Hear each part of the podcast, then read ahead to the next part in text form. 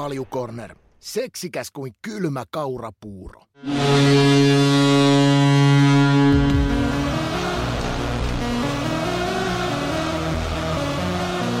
Tästä käyntiin Kaljukornerin jakso numero 70 ja huh heijakka, tasalukemissa mennään 70 jaksoa. Nyt tota, no, niin Spotify-puolella ollaan päästy pyörittämään, näin se aika vaan rientää. Jälleen kerran tervetuloa Ika. Miten menee? Kaikki hyvin. Aurinko paistaa täällä, täällä ja tyyni keli ja, ja, ja linnut laulaa ja syksy, syksy on hyvä, hyvällä, hyvällä mallilla. Mm. Hei, eilen oli tota, noin, niin Turun päivä ja ai että kaupunki pisti ihan parasta. Oltiin ekana tutustumassa avopuolison kanssa meidän jätevesilaitokseen. Siellä Jakke Jokijuna tota, noin, niin kyyditti kansalaisia ja saatiin pieni tietoisku siitä, että miten meidän jätteet hoidetaan. Sen jälkeen vähän torilla käytiin ihmettelemässä, siellä oli kunnon markkinameinikki. Siitä Aurajoen rantaa katso, kun sukeltajat putsas meidän Aurajokea ja, ja illan kruunas kello 21.00 jäätävän hieno ilotulitus. Siinä vähän ihmettelin sitä päivän kulkua ja, ja, ja, ja muutenkin oli nätti syyskeli, niin mulle tuli mieleen, että, että Turku on Suomen paras kaupunki. Niin mä kysynkin nyt sulta, kun säkin tuommoinen turkulainen olet, että miksi Turku on Suomen paras kaupunki? Riittävän pieni kaupunki. Öö, tota, puitteet ja olosuhteet, esimerkiksi liikunta aivan loistavat, ei jää niistä kiinni. Luonto viimeisen päälle, saaristo, saaristohan ei, ei, ei tällaista löydy missään päin maailmassa. Paljon hyviä ihmisiä, että tota, kyllä mä oon iki onnellinen, kun on saanut lapset kasvatettua pois pesästään Turku-nimisessä kaupungissa. Että tota, ollaan oltu onnekkaita. Ja lämpimästi voin suositella kaikille Turkua muuttaa pysyvästi tänne. Ei ole mulla mitään valittamista. Mm. Eikö just näin, hei, just näin. Tuohon on ihan turha lisätä yhtään mitään. Tämä ei ollut millään tavalla maksettu mainonta tota, no, niin, Turun kaupungilla, vaan täällä on vaan hyvä ihmisen elä. Sä oot myös, hei, tota, eilen mä ainakin kattelin Twitteristä, niin siellä on ollut äh, urheilun täyteinen sunnuntai sulla eilen. Siellä on nyt ainakin tennistä tennistä ilmeisesti vähän, vähän smyykaltuja pesäpalloa, mutta jos otetaan tuosta tenniksestä ekana kiinni, niin sä viime jaksossa suosittelit, että nyt kannattaa seurata tennistä ja sensaatiomaisesti Davis Cupissa Suomi maailman kahdeksan parhaan maan joukkoon.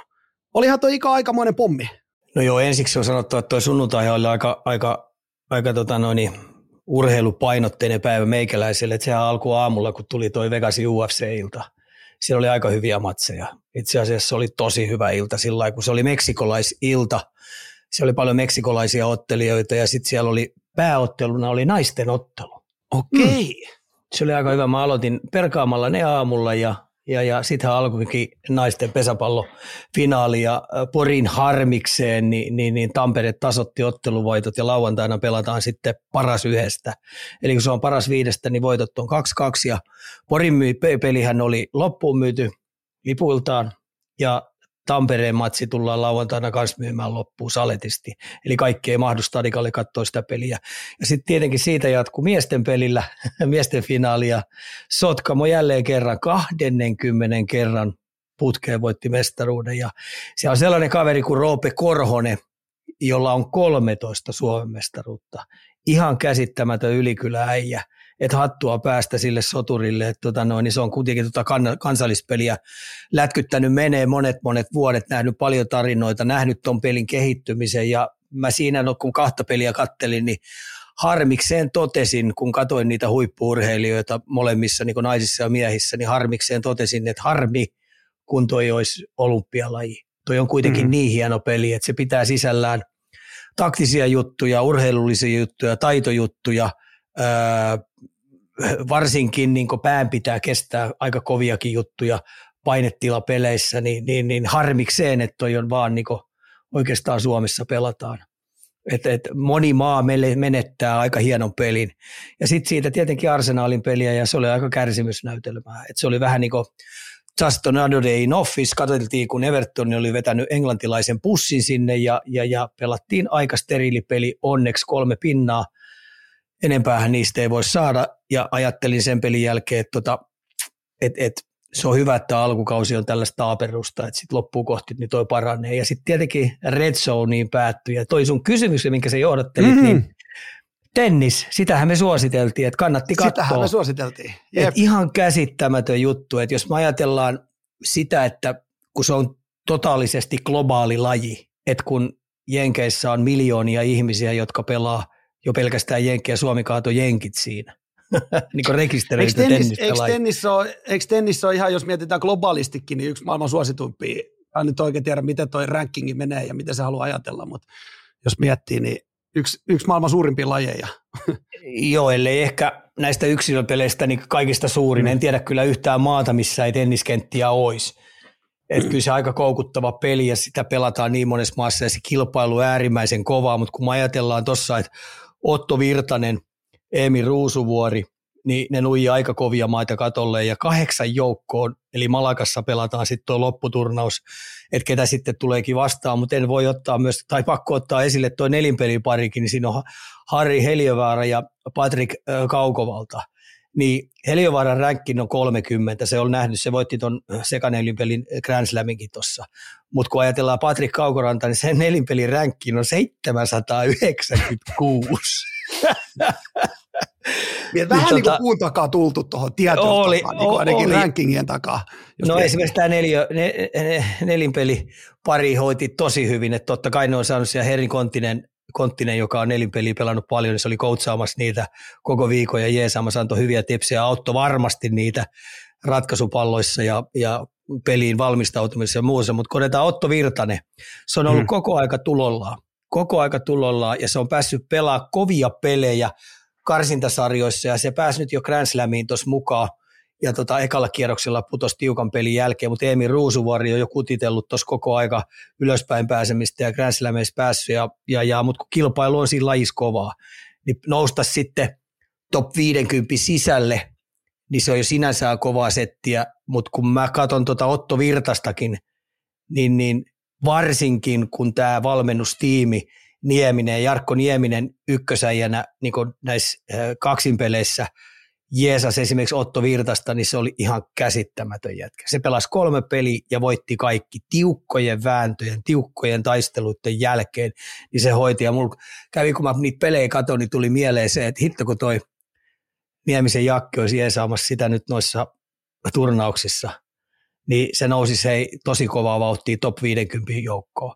Eli mm. meidän tennis voi hyvin, mutta tämä on ollut koko aika tulollaan. Eli, eli meidän mm. maajoukkue, tennisliitto on tehnyt hyviä, hyviä ratkaisuja, hyviä valmennusratkaisuja. Ne on keskittänyt se Helsinkiin ja tätä on pitkään myllytetty. Ja sinne otetaan jo 14-ikäisiä kärki pelaajia, niin tyttöjä kuin poikia, ja niitä ruvetaan pikkuhiljaa valmennuksellisesti marinoimaan ja pistää niille sitä tennispolkua pystyyn.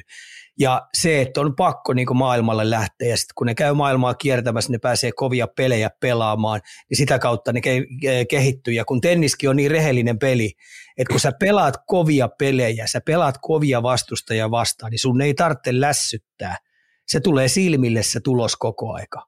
Et, et, jos sä pelaat top 100 jätkiä vastaan, saat käkättimeen, niin sä et ole vielä top 100 joukossa vaan sun täytyy yksitellen rupea niitä pudottelemaan. Ja tämä on niin kovaa grindaamista ollut ja tämä on kuitenkin ollut tulollaan.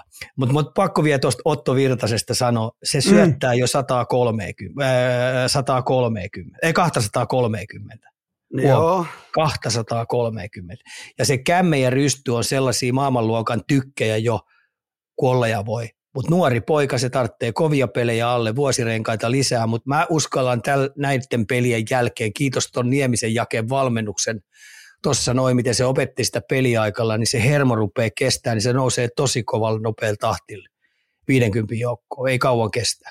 Ja Eemi Ruusuvaarihan me ollaan koko ajan tässä tiedetty, että se ottaa aika kovia päänahkoja, että semmoinen ehkä hyvän ja huonon väliin, kun se saa tasotettua peleissä tasaisemmaksi, plus että se pystyy kiristämään vielä ruuvia niillä riskijutuilla, kun peli on kääntymässä vastapuolelle niissä kovissa jutuissa, niin, tota noin, niin sekin rupeaa nousee kovaa vauhtia ATP-listaan. Hieno suoritus, se, hattua nostetaan täältä.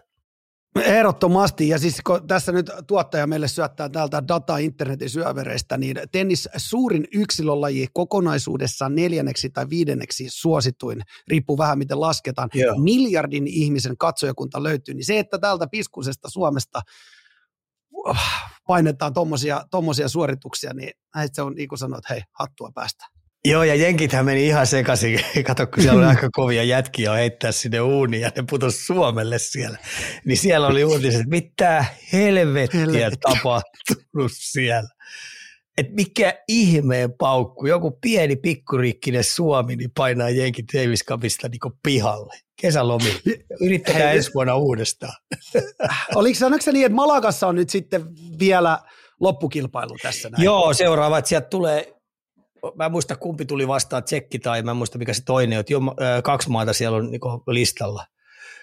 Kun, kun Hollantihan voitti ton, Suomi oli kakkonen, niin, niin se tulee jonkun rankingu, että, että ne joku voitti siellä toisella puolella turnauksia, että tulee joku kärkimaa vastaan. Ei kun Kanada. Taisi okay. olla, taisi olla niin tuota, noin, niin Kanada, Kanada toinen. tai Tsekki. Tai Kanada, Kanada tai Tsekki. Tsekki.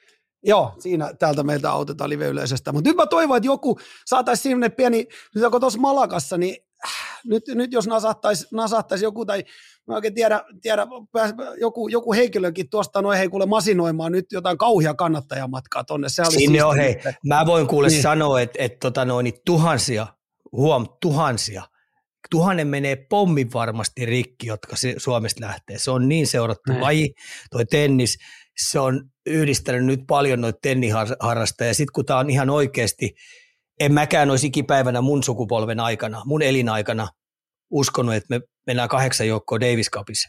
Ei, se olisi ollut märkä uni. Niin tämmöinen jytky, kun tapahtuu, niin sehän on ihan selvä, että kun Malagassa on toi seuraava rundi pelataan, niin su, se, sinne lähtee tosi paljon suomalaisia. Ja sitten siellä on, hei, kun Davis Cupissa saa pistää bileet pystyyn, se on vähän eri, erityyppinen tapahtuma kuin joku Wimbledoni. ollaan, syö, ollaan juomassa samppania syömässä mansikoita ja, ja, ja pannaan, pannaan tota noin, niin kermavaahtoon, niin, niin tuolla on sitten ihan oikeasti kunnon bileet, kunnon tykitystä. Niin hei, pojat pääsee niin sanotusti pelaa kotikentälle. Hmm. Just näin, mun piti just sanoa, että tuohon kuulostaa ihan kotikenttä, kotikenttä edulta, mutta kerropa nyt vielä urheilu, urheilun romantikkona, että että hae, hae mulle nyt joku tyhmä vertauskuva, että kuinka kova juttu tämä on. No ihan, mun mene, mulle menee ihan samaan kuin futiksessa päästiin kisoihin. Niin. Tämä samanlainen paukku. Ehkä jopa vielä niin vaativampi, kun nyt noin maat on lisääntynyt tuossa futiksessa, mutta se, se menee jopa senkin jo yli, mutta samanlaisesta no. jutusta puhutaan. Ja sitten kun toi on, niillä on hyvä henki, se on hyvin valmennettu ja nuo jätkät, varsinkin kun puhutaan Otto Virtasta ja Eemi Ruusuvuoresta, niin ne on täysin pelottomia jätkiä.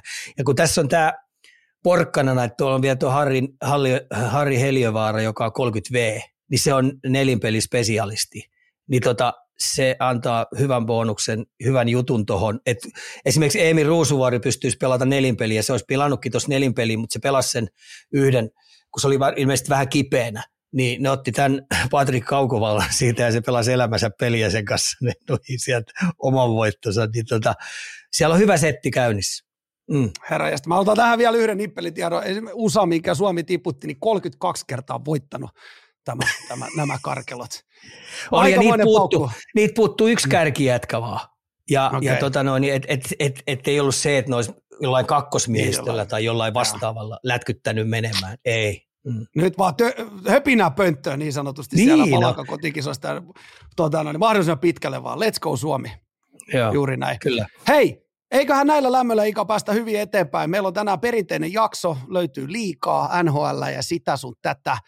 Ika ei muuta kuin lapa jäähä ja aletaan tykittää.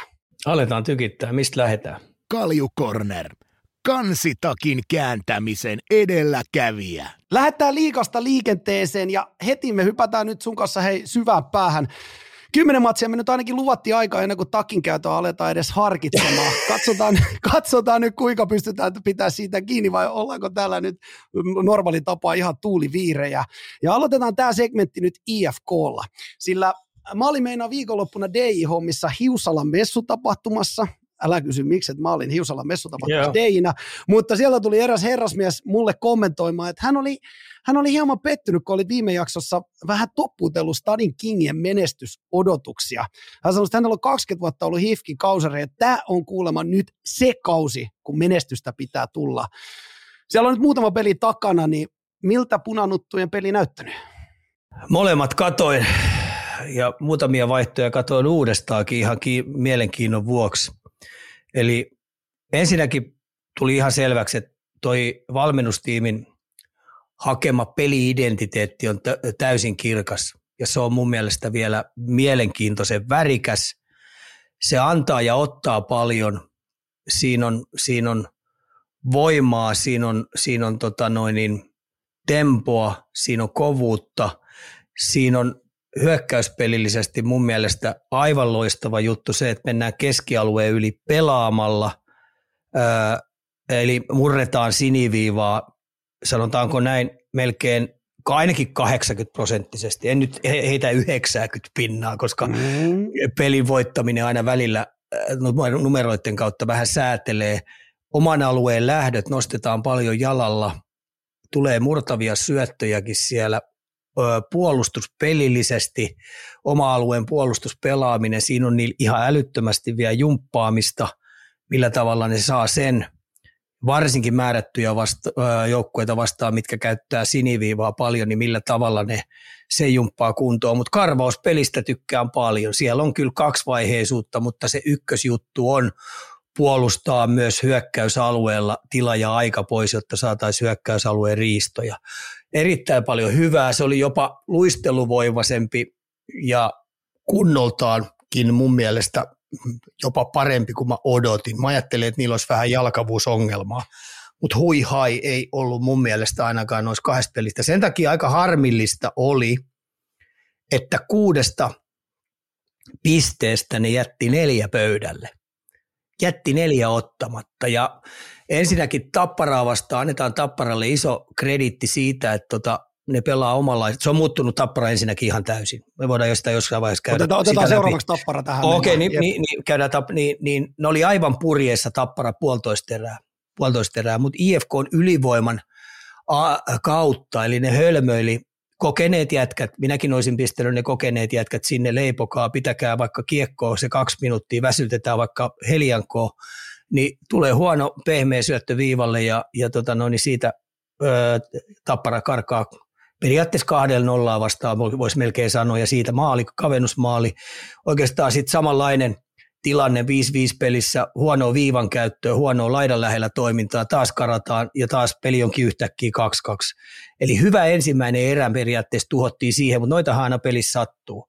Mutta sitten, mikä mua hämmästytti ja kummastutti, niin viimeinen erä kun sä johdat maalilla, niin totta kai se menee aika pitkälti siihen, että myös pelaajat rupeaa sitä säätelemään, niin ruvetaan pelaamaan aika paljon viisi peliä alla. Vältetään vähän riskiä, ei olla niin rohkeita, ei mennä kaksinkamppailuun oikein jämäkästi, vaan mieluummin otetaan se peilaamalla. Niin siinä rupesi viimeinen kymppi, niin Tampara tuli päälle kuin yleinen syyttö, mutta tämä pelutus, että mä, mä kyseenalaistan sen, että kuka peluttaa pakkeja, ja kuka peluttaa hyökkäjiä. Jos neljä vi- viimeistä, viimeistä viittä minuuttia ruvetaan pelaamaan ja sulla on senttereinä siellä viimeisen viiden minuutin aikana Jori Lehterä, sitten sulla on sentterinä Koivistoinen, joka on voittanut mestaruuden Rauman lukossa, oli heidän ykköshevonen sentterinä, niin sä pystyt sen viimeisen viisi minuuttia pelaamaan vaikka näillä kahdella sentterillä. Kun ne pystyy turvaamaan pakkeja. Samoin pakkien pelutus, jos IFKlla pitäisi olla kaksi paria sellaista äijäpakkia, jotka ihan oikeasti on aika kovia mies vastaa miespelaajia ja pystyy omalta alueelta siirtää kiekkoa sitä sun tätä, tai pistää ekan kovan syötön lapaa voittamalla alueita, niin kyllä se pitäisi mennä niin, niin, niin edelleen. Se viimeinen viisi minuuttia, niin siellä oli esimerkiksi neloskenttä oli kentällä, kun oli kolme ja puoli minuuttia, ne oli jumittunut sinne väsyneenä. Siellä oli Väänänen, Oosteeni ja Talberi. Ja Mikke Makke Oosteenin huono sentteripelaaminen, kun se oli sentterinä jumittunut, Väänänen oli hoitanut sen paikkaa, siinä oli vähän paikat sekoittunut, niin pääsee puttaamaan pelin tasoihin. Ja kun jollakaan sitten viimeisen minuutin aikana, niin Ikonen, joka on nuori pelaaja, jonka mä näen enemmän itse laiturina, niin, niin kadottaa oma äijänsä sieltä maalin takaa ja sieltä tulee ehkä vähän onnekaskin, mutta joka tapauksessa niin IFK on isot pelaajat ei ollutkaan kentällä. Että kyllä toi valmennustiimi saa oikeasti pitää vähän palaveria jo ton pelin jälkeen, että kuka peluttaa ja mitä pelutetaan ja ketkä on silloin kentällä, kun suojellaan maalia tai ketkä on kentällä, kun peli on tasan tai ketkä on kentällä, kun johdetaan tai ollaan häviöllä maalilla tai kaksi ja miten ne operoidaan. Sitten mentiin mm. Rauman peliin, niin Rauman peli, niin, niin, niin otetaan nyt esimerkki peluttamisesta, kuka peluttaa pakkeja, niin mä en näe kyllä Kiviharjun vahvuuksia oma-alueen puolustuspelaamisessa. Ja se pelaa alivoimaa sieltä. Se pelaa ihan oikeasti alivoimaa, mutta se ei pelaa ylivoimaa ollenkaan. Mä ihmettelin sitä ja en mä nyt sano, että ne Kiviharjun maaleja oli ne kaksi ylivoimamaalia, mitkä Lukko teki, mutta joka tapauksessa niin nuorta pelaajaa koulitaan aika kovalla kädellä siitä, että se ei pääse vahvuuksilla – painamaan, se joutuu aika paljon omalla alueella operoimaan. Ja sitten varsinkin alivoimapelaaminen, kun saalistetaan henkeä ja vereen ensimmäisiä pisteitä, niin sieltä nyt räpsähti kaksi maalia. Ja sitten 5-5 pelissäkin tuli yksi, mutta sekin oli kiviharjulle, että se oli nyt 30, sanotaan nyt 30 senttiä liian alhaalla, joku sanoisi, että kaksi metriä liian alhaalla, että pitäisi olla olisi pitänyt olla revon lähellä, kun se on laituri, niin selvästi lähempänä, mutta se vähän pudotti ja se pääsi ampumaan jalosta ja siitä tuli sitten maali. Niin nämä on sellaisia virheitä kuitenkin, sellaisia juttuja ja mä näen ne pelutusjuttuina. Mm. Että tota et, et heidän kannattaa miettiä tosi tarkkaan IFK, kun siellä aina pakkeja peluttaa joku, joku peluttaa hyökkäjiä. Niin tota, mä ihmettelen ihan suuresti, ja mä en nyt ole kiviharjulta yhtään mitään pois, vaan se pelaa ihan helvetin hyvin. Se on suoritus varmasti kiekollisesti yksi IFK on kärkijätkiä. Ja sitten jos mä katson, siellä on, siellä on tota noin, YVllä kuitenkin, esimerkiksi Sund on kakkosYVssä, ja Sundia on nyt kauheasti kehuttu risti ja rasti, että se luistelee näppäristi ja se on hyvä hankinta IFKlle ja muuta, mutta mä nyt kiinnittäisin huomiota, mikä sen kiekollinen suoritusvarmuus on. Ton, tolla statuksella kun pelaa, niin kiekollinen suoritusvarmuus SM-liigassa ton tasoisella pelaajalla pitäisi olla 90. Ja sitten jos halutaan vielä hyökkäystulivoimaa, että Sundi pitäisi olla se hyökkäys YV primusmoottori, kun viivalta toimittaa kiekkoa maalille tai tekee feikkejä antaa siellä murtavia syöttöjä, niin ei kauhean hyvällä prosentilla tuu sieltä. Et aika monet laukaukset esimerkiksi viivalta niin jää ensimmäiseen mieheen tai sitten menee metritolkulla ohi. Ja siinä on paljon jumppaamista. Mutta tota, IFK on hyvä meininki päällä, oli identiteetti tosi, tosi tykästynyt ja, ja tota, uskalla väittää, että kun muutamat hyökkäjät, otetaan tuosta nyt esimerkiksi Nättinen, ottaa sen pyy- tyynyn, po- tyynyn pois poskesta ja rupeaa ihan oikeasti liikkumaan, koska se on vähän nyt toi Lehterä ja Pakarinen, Pakarinen ensinnäkin on mun, mun mittakaan mukaan oli näissä ensimmäisen kierroksen peleissä, ne oli liikan parhaita pelaajia. Se on tällä hetkellä identiteetti, identiteetti numero yksi IFKlle suunnan näyttäjä. Niin tämä kaksikko Lehterä ja Pakarinen pelasi vähän niin kuin kaksi teholla, eli kolmi tehoa nättinen pitäisi saada, vai pitäisikö siihen pistää Vesalaista, mutta IFK on paljon mietittävää, paljon juttuja, mutta silti ne on niin peli on hyvässä uomissa. Ja tuossa oli kuitenkin kaksi heidän päävastustajaa, Tappara ja Rauman Lukko, ja molemmat ne pelas vieraissa, ja pelillisesti ne itsekin tietää, jos ne pelaa hyvää peliä, kaikki on niin A-tasolla, niin sanotusti. Ei tarvitse olla A-plus-tasolla, vaan A-tason peliä keskittyneesti, niin kumpikaan ei voita IFK. Et IFK esimerkiksi paperillaan on selvästi vahvempi kuin tämänhetkinen tappara. Jos joku muu väittää okay. mulle jotain muuta, niin se höpöttää paskaa. Mutta nyt se on vaan kiinni, että saako coachit ladattua sieltä joukkoista kaiken irti. En mä sano, että coachit. Et, et, et ensinnäkin mä kuulutin jo IFKsta aikaisemmin, että et, et Koivistoinen, Vesalainen, Jääskä – esille, olkaa effortin antaja, olkaa suunnannäyttäjä, ne oikeasti oli. Nättinen nyt siihen junaan vielä mukaan. Että kyllä nämä kokeneet jätkät siellä tulee mukana. Mutta mä edelleen sanoisin, että tuolla sellaisia pieniä klikkejä, pieniä juttuja, niin, niin ne saadaan niin kenttäpelaajien osalta kuntoon, niin hyvä tulee. Ja sitten tässä on muistettava vielä se, että että IFK maalivahdin torjuntaprosentti nuorella pojalla, niin se oli 82. Ja sille perkele ei kyllä kuuhun mennä. Että Veskarin tehtävä on kyllä ihan oikeasti nostaa, jos puhutaan IFKta, että ne haluaa olla ää, runkosarjan kärkijoukkuetta, niin Veskarin torjuntaprosentti pitää hipoa yhdeksää kolmea. Eli Heljankohan on tällä hetkellä se, joka illasta toiseen nakuttaa aika tasaisesti, ellei nyt ihan umpisurkea paskapäivä tuu ja huono munkki, niin se nakuttaa tasaisesti 93 torjuntaprosentilla. Niin kyllä Tapo, Taponen pitää pystyä ilman muuta pääsee samaan vauhtiin. Että ei voi illasta toiseen käydä sillä lailla, että neljä maalia on omissa – Täytyy pystyä ottaa voittotorni, täytyy, joo, täytyy ottaa niitä voittokoppeja, kuten tiedät, että Veskarin tehtävä on niitäkin illasta toiseen. Pelkkä perus kiekon stop, pysäyttäminen ei riitä. Mennään sitten Tappara. Hei, Grönborg ja Tappara on kyseenalaistettu aika paljon tässä näin, mutta täys pistepotti HFK ja Pelsua vastaan, eli oliko se juuri se lääkä, lääkärin määräämä startti porkkana pöksylle? No joo, kun siis Mä en muista, koska mä olisin nähnyt, kun aina verrataan vihulaisiin, jos me otetaan mm-hmm. tästä te, äh, tota noin Ilveksen rosteri, otetaan tästä IFK-rosteri, otetaan pelikanssien rosteri, otetaan kärppien rosteri, niin Tappara antaa kaikille näille tasotusta. Ja mä en muista, koska näin olisi kauden aikana ollut, että Tapparalla ei ole top neljä rosteria. Okei, siitä puuttuu vielä muutama, mutta siltikin. Niin tämä rosterin tasoitus on aika mielenkiintoinen juttu, mutta sitten kun me mennään siihen Tapparan ää, perinteiseen peli, pelitapaan, mikä on, niin tähän on nyt sitten totaalinen muutos. Nyt mennään eikä meinata. Trappia ei pelata ollenkaan. Viivelähdöt on kaikki kortilla. Ei kerätä enää joukkoja kasaan, vaan ei valtava ralli päälle. Ja mä tykkäsin tosi paljon. He Grönberg ajattelee sen sillä tavalla, että tämä nyt ei ole mikään uusi juttu edes, edes kun ajatellaan SHL tai ajatellaan NHL varsinkin, niin ei pelätä antaa vastapuolelle niitä orastavia ylivoimahyökkäyksiä. Meillä on sarja parhaita veskareita, yksi parhaista. Se kyllä pystyy suoria hyökkäyksiä ottaa suorista pienistä kulmista tulevia laukauksia kiinni ja äh, torjumaan niitä oikeille paikoille, mistä käännetään nopeasti peliä karvauspelaaminen, tämä on aika hauska juttu, kun lässytetään siellä sitten kaikki lässyttää, että lähtee pölhökustaana karvaamaan yksittäinen äijä. No minkä helvetin takia ei lähtisi? Minkä takia antaa sen väsyneen viisikon rauhassa vaihtaa tuoreet äijät? Että ottakaa tekin nyt tuoreet äijät, kun mekin otetaan.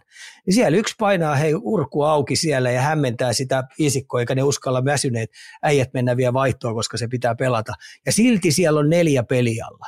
Ja sitten kun ne paineistaa viisikolla, niin ykkönen, kakkonen, kolmonen, nelonen, eli neljä, puol- neljä painaa suoraan eteenpäin. Niin sehän tarkoittaa sitä, että jos se kääntyy jonnekin, niin siellä pitäisi aina varmistus pelata. Mutta aina se ei varmistus vielä pelaa. Eikä tuu pelaa koko kaudella, mutta ne ei pelkää sitä, että välillä se varmistus on nyt perkele kaksi metriä myöhässä. Se pääsee fiksuuttaan se vihulainen väärälle puolelle ja siitä tulee sitten orastava kaksi ykkönen tai orastava kolme kakkonen, kun kolmonen nukkuu. Tai sanotaan, että ei nuku, vaan nostanut selän pystyyn ja katsoo, onko se sinä, joka menee alas vai minä. Täydellisessä maailmassa, mikä tuossa on vielä filosofia tuossa äh, Richard Grönborgin jutussa, niin nelonen ja vitonen, jotka tulee täysiin omiin, huom, täysiin omiin, niin niillähän on täysvauhti. Ja kun se peli kääntyy, ne pääsee täydestä vauhdista lähtemään toiseen suuntaan täysiin. Niiden ei pohjista ja silloin lähteä. Ja silloin tulosta mm. tulee. Ja heillä on lisenssi koko aika niin sanotusti nelosille, kun ne hyökkää, niin niillä on neljä koko aika, jotka voi mennä jopa pohjaa asti. Mikä tarkoittaa sitä, jos vastapuoli sitten kääntääkin toiseen suuntaan, niin siellä on yksi alhaalla, eikö niin?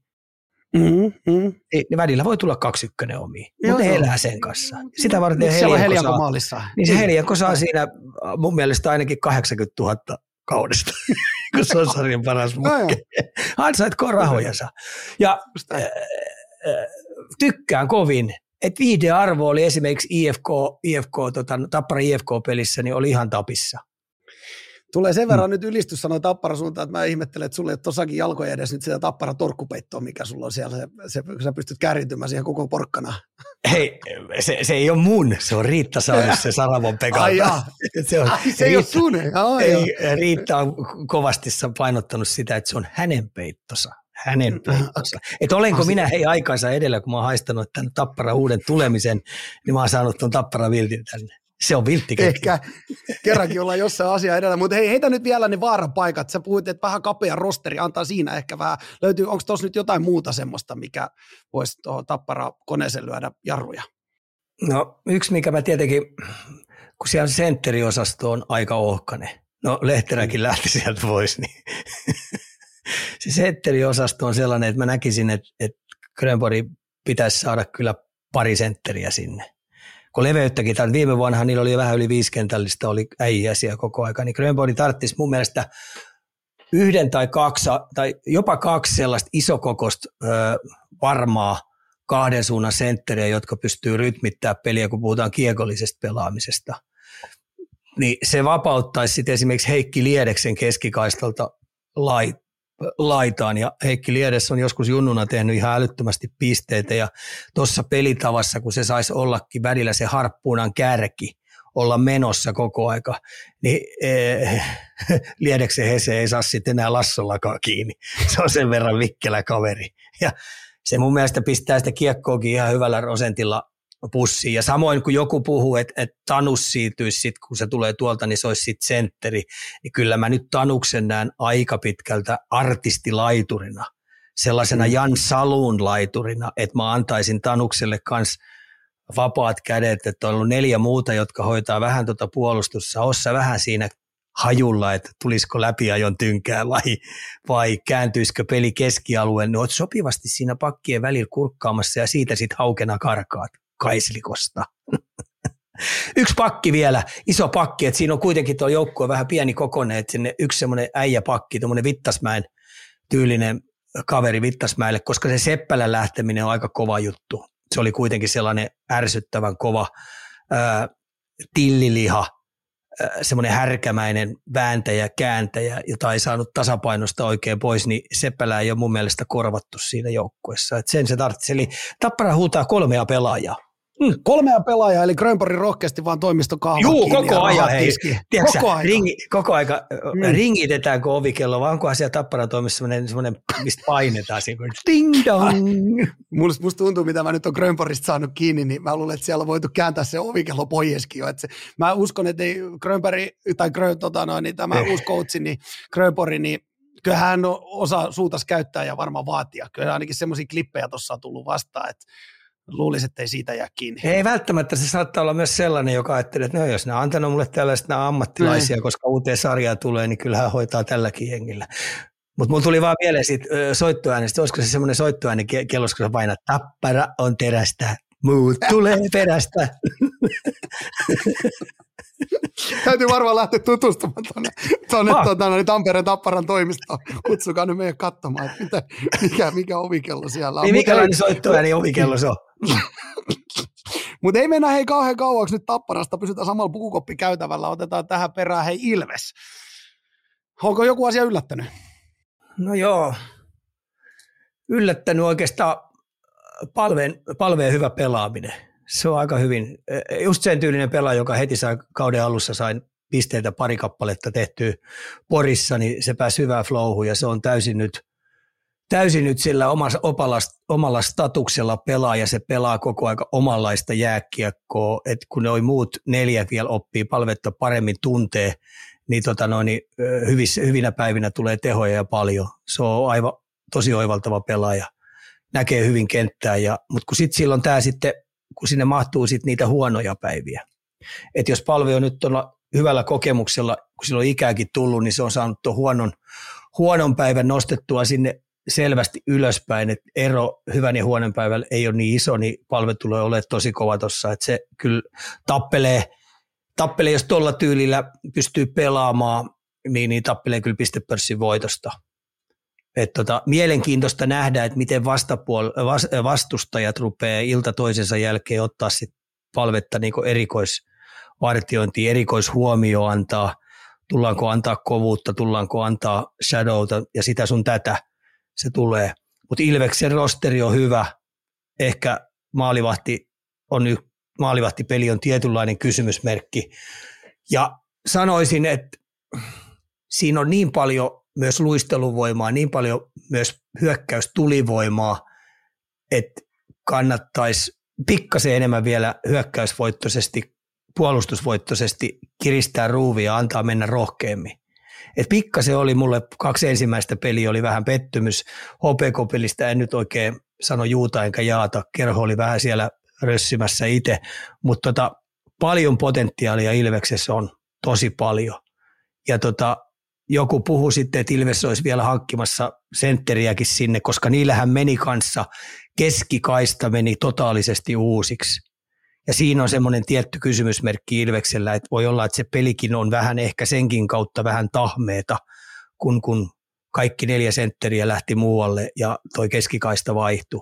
Mutta pelitavallinen pelitavalliset jutut on kaikki selvästi näkyvistä, mutta se mitä mä itse haluaisin nähdä, en pelkä viihteen puolesta, vaan kun rosteri on noin vahva ja siellä on tulivoimaa niin paljon, niin antaisi vaan rennommin ja pikkasen rohkeammin viedä heti alusta asti peliä. Ja lähtee vähän sillä tavalla, että otetaan vastapuolelta kaikki happi pois jo ekan kympin aikana. Ja toinen erä kun alkaa, niin ne on jo kuolleita vastustajat, ne on heittänyt pyyhkeen kehää, että minkä takia ruvetaan vähän jarruttaa ja pidetään sitä vastustajaa tuossa juoksussa ja pelissä mukana, koska sekin on aika kuluttavaa pelata niitä maalinpelejä. Mm. Mutta aika yhtenäiset sillä, siinä, sillä tavalla vinkit lähtee Tampereelle, että uusia pelaajia, pieniä täsmähankintoja. Rahaa nyt ei ainakaan Tampereelta loppu näihin hankintoihin, se on niin pommi varmaan. Eikä tule loppumaankaan. Sen verran hyvin heillä on asiat siellä ja siellä on hyvä puuki hyvä, hyvä, hyvä tota, noin pöhinä Tampereella, että näin turkulaisena kun ajatellaan, niin ajattele mikä kaupunki, palloilukaupunki tällä hetkellä Tampere on. Jalkapallo okei okay, roikkuu siellä, mutta niillä on sentään jalkapallo siellä edelleen taistelussa mukana, pesäpallo, lentopallo, koripallo, jääkiekko. Mitä tuossa nyt näitä lajeja voidaan heitellä aika paljon, niin miten meillä Turussa – ei viitti mennä siihen, että niin puhuttu. Vasem, vasemmalta ja oikealta menee Tampere tällä hetkellä. Kun tuota, ajatellaan, kun meidän pitäisi olla, kun on sellaista julistettu Turussa, että tota, no, niin Turku on uh, urheilun pääkaupunki. Mille helvetin? Me juteltiin siitä aika paljon viime jaksossa. Jätetään no, se niin. nyt käymättä läpi. Mennään Ouluun tässä kohtaa. Sieltä hei kuuntelijakysymyksellä startataan Oulu. Lauri Marjamäki et kärpät. Puhuttiin suuresta muutoksesta ja aktiivisesta pelistä JNE. Nyt kaksi peliä nähneenä, niin varsinkin Lahdessa jäi paljon toivomisen varaa. Kuinka pitkään voi antaa aikaa? Kuinka kärsivällisiä Oulussa ollaan laten suhteen? Oulussa huudellaan Jalosen karja penkin päähän.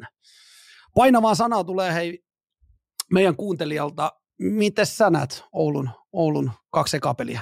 No vähän liputin varmana tuon rukosarjan lopussa, niin kärpät on kakkonen. Rupeeko takti kääntymään? Mä kuulen oh jo semmoisen kahinan äänen täällä. Joo, niin Ai, oli. Ja häpeissä, no, häpe, häpeissä niin. on, on, korvat lurpallaan ja alahuuri roikkuu. Tota, mutta mä sanoin siinä, että jos ne valitsee sen oman tapansa pelata, mitä Marjamäki osaa koutsaa ja mitä se muu penkki osaa koutsata. Eli tämmöinen äh, äh, kiekollinen suoritusvarmuus, pelin rytmittäminen, viisikon tiiviys, kerätään joukot kasaan, ei oteta karvauspelissä riskiä, ei oteta avauspelissä riskiä, ei, pidetään vaihdot yhtenäisenä. Eli just tämmöinen minimalistinen – vauhdin tappava, ja sitten tietenkin siellä on myös nopeita juttuja, mutta minkä takia lähdetään nyt hamstraamaan sitten vähän jotain, missä sä oot oikein hyvä. Eli ne nyt halusi vähän niin miellyttää ilmeisesti jotain toimittajia, tai haluuko miellyttää kannattajia, tai haluuko miellyttää sponsoreita, että tehdään vähän nopeampaa peliä, kamppaillaan vähän ja tuolla vähän väriä, ei toi valmennustiimi sitä osaa. Eli mä olin pettynyt siihen, että Marjamäki lähti ihan, olisi vetänyt ihan oikeasti luukut kiinni kumman, siis oikein totaalisesti. Niin nyt siellä on vähän niin kuin, tuo koko valmennustiimi on niin kuin, vähän niin kuin, vähän niin kuin haukkaa mun mielestä vähän väärää juttua, vaan perusasioita. Ne sai koko ryhmän niistä oikeastaan vääristä pelaajista pääs eroon. Niin on sellaisia pelaajia, jotka osaa pelata sitä Marjamäkeläisjääkiekkoa, sitä määrättyä liiton linjausta, oman alueen puolustuspelaaminen, karvauspelit, kaikki nämä, niin se, se on sellainen sapluna, että tota, olisi pysynyt siinä. Ja pitäneet ylpeänä siitä, että me hallitaan nämä maalin pelit. Mutta nämä kaksi peliä nyt osoittaa, että tota, että ei, ei oikein hyvää näytä. Ja sitten kun toi ei ole kauhean luisteluvoimainen joukkue, siellä ei ole luisteluvoimaisia jätkiä ole kauhean montaa. Heidän onnekseen ne sai pidettyä sen Ville Koimusen. Silläkin on luistelukas vielä kauheasti tekemistä, jotta sitten tulee eliittitason pelaaja. Mutta se oli iso munkki, että ne sai pidettyä. Muutama hyvä junnu, Pieniniemi, kannattaa katsoa merkille, erittäin mielenkiintoinen potentiaalinen kaveri. Sitten mitä ne tekee Veskari-setin kanssa, nuori Veskari siellä, se Kokko, erittäin, erittäin lahjakas kaveri, pilkes silmäkulmassa, pitäisi, jos oikein kehittyy, niin pitäisi koppeja ottaa kiinni, mutta iso pähkinä paikka on, että mä mm. suosittelisin mm. sille valmennustiemme, että valmentaa sitä peliä, missä ne on Suomen parhaita. Siitäkin huolimatta, niin, on tehtävissä. Siitäkin huolimatta, mitä kansa haluaa. Oulun mm. kärpät haluaa voittoja. Ja onko tuo joukkue rakennettu sellaiseksi, että ne pystyy pelaamaan mitään viihdyttävää, nopeata jääkiekkoa? Ei mun mielestä. Jos sä ajattelet Marko Anttila, missä Marko Anttila on ollut parhaimmillaan? Mm, no just sellaisessa niin. pelissä. Mm. Se mm. Ottaa mielessä. Joo, ei, hän, hän ei nyt ainakaan mene molempiin ei, päihin ihan ei, ei. Siinä on Kemppaista, Junttilaa, Kivistöä, Ohtamaata – Eli nämä kaikki on pelannut monet monet vuodet tietynlaista määrätynlaista semmoista voittavaa jääkiekkoa, missä, mihin kuuluu pelin valtavan aisen viisikon tiiviys, pelin rytmittäminen, maltetaan koko aika mieli, luutetaan siihen, että, että me hoidetaan meidän homma matemaattisesti oikein, niin tämä homma kääntyy meille. Ja sen takia mä olin nostanut kärpät noin ylös, se rosteri mm. ei ole huono. Mutta nyt jos ne lähtee niinku tähän viihdebisnekseen niin sanotusti mukaan, niin pää tulee vetäjän käteen. Ei niistä kukaan. Ajattele, siellä on osa ollut reippaasti yli kymmenen vuotta tuossa kärpissä valmentajana. Niin mistä mm. ne yhtäkkiä löytää uusia malleja, uusia juttuja? Et jos tässä käy huonosti, jos tässä käy huonosti, että tuossa turpaa tulee ja toi puoli Suomea rupeaa vähän niin kuin valmennukselle kääntää selkää, niin sitten sieltä pitää pistää kaikki pihalle. Niin, niin sitten rupeaa tapahtumaan. Joo, ihan oikeasti pitää niin valmentajasta, valmentajasta kaikki, kaikki No veskarikoutsia en kyllä vaihtaisi, se on ostanut niille monet Joo, mutta mut joo, summa summarum, niin siihen, nyt siihen kuuluisa Miina on astuttu, mistä vähän varoittelitkin silloin, silloin tota noin, niin siinä meidän pitkässä jaksossa. Lähetty niin. siihen, mitä muut haluaa. No joo, jos mietit, oma identiteetti. Et, et, sanotaanko vielä näin päin, että et mitä siitä tulisi, jos Jalosen Jukka lähtisi valmentaa Coloradoa? niin kuin siis Coloradon tyylillä, että se yhtäkkiä ilmoittaa, että me pelataan niin kuin Colorado. Mm. No ei jumalauta, no, siellä kukaan pysy ei yhtään. Tai otetaan puolet Coloradosta ja puolet Jalosen Jukkaa. Että Jalosen Jukka tekee omalla valmennuksella omanlaista juttua ja menestyvää sellaista, mutta ei se lähde hamstraamaan isoja juttuja tuolta. Oma identiteetin pitäminen, kyllä. Joo. Saankin, saan hyvin kiinni. Hei, meillä on paljon liveyleisöstä haluttu tänään puhetta myös vähän pelikanssista, niin napataan nyt pelikanssin kiinni. Mitä mietteitä?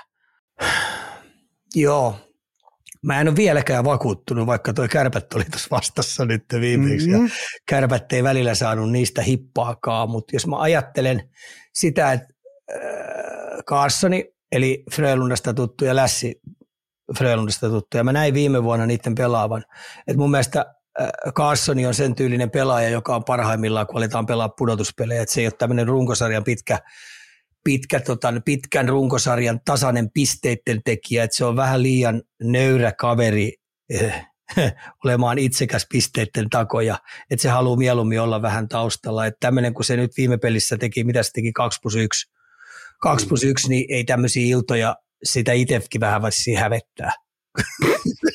se on sen tyylinen kaveri. Ja sitten taas Rajan Lässi, niin, niin, niin, se elää pisteistä ja sitten kun se saa pisteitä tekee ensimmäisessä erässä, niin ralli on sitten valmis. Mutta jos mennään puolet pelistä, niin vaikeuksia tulee, jos vastapuoli rupeaa ottaa sitä oikeasti tikun nokkaan, niin siinä menee vatiaika nurin. Ja sitten kun me tullaan tähän peliaikaan, että jos ne rupeaa niin peliajat napsahtelee tällä kaksikolla reippaasti yli 20 ilta toisensa jälkeen, niin mä sanoisin, että ongelmia tulee. Ja tota, paljon on vielä Hölöniemelällä kyllä tekemistä tuon ryhmän kanssa, jotta sillekin tulee sellainen pelillinen rauha, semmoinen valmennuksellinen rauha, että kun lähdetään iltaa kohti aina, tulee sitten ketä tahansa vastaan, niin, niin jos me pelataan hy, ok hyvä peli, niin me voitetaan tuo peli. Tai jos me pelataan edes tasainen peli, niin silti me ollaan voitossa mukana. Mutta mm. sieltä tulee varmaan sellaisia kriisivaiheita, että tuo joukkue itse aiheuttaa itsellensä kiukuttelulla ongelmia. Tai jopa saattaa tulla jopa laiskuutta joillekin pelaajille ja sitten me tullaan siihen, että miten se muu, miten se muu joukkue reagoidaan. Ja sitten me tullaan vielä, kun tuo paineet on niin kovat Lahdessa, niin, niin tota, mitäs jos siihen tulee tuommoinen kevyt tappioputki? Kuka panikoi, Niin, kuka hämmentää laivaa, kuka kiukuttelee, että onko se yhtenäinen.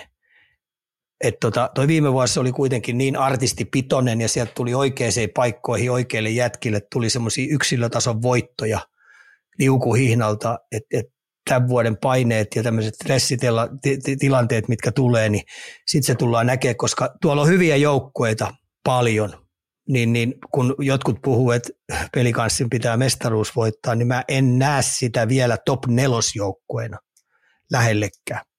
Eli meidän pitää nyt antaa nyt ainakin se kahdeksan peliä vielä. Olla Joo, paljon siis, siis tämä tulee kuitenkin roikkumaan ihan tuossa kuuden kupeessa koko ajan.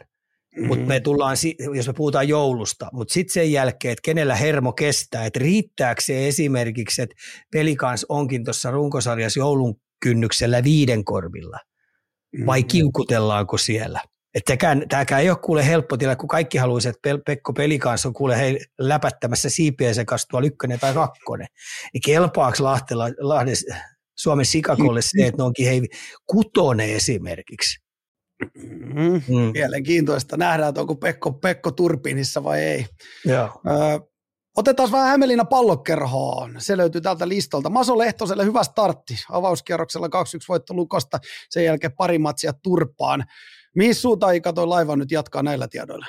No perkele sentään. Mä olin. No. keskivi- keskiviikkona jo ostamassa Maso Lehtosen fanipaitaa. Ai saakeli sen.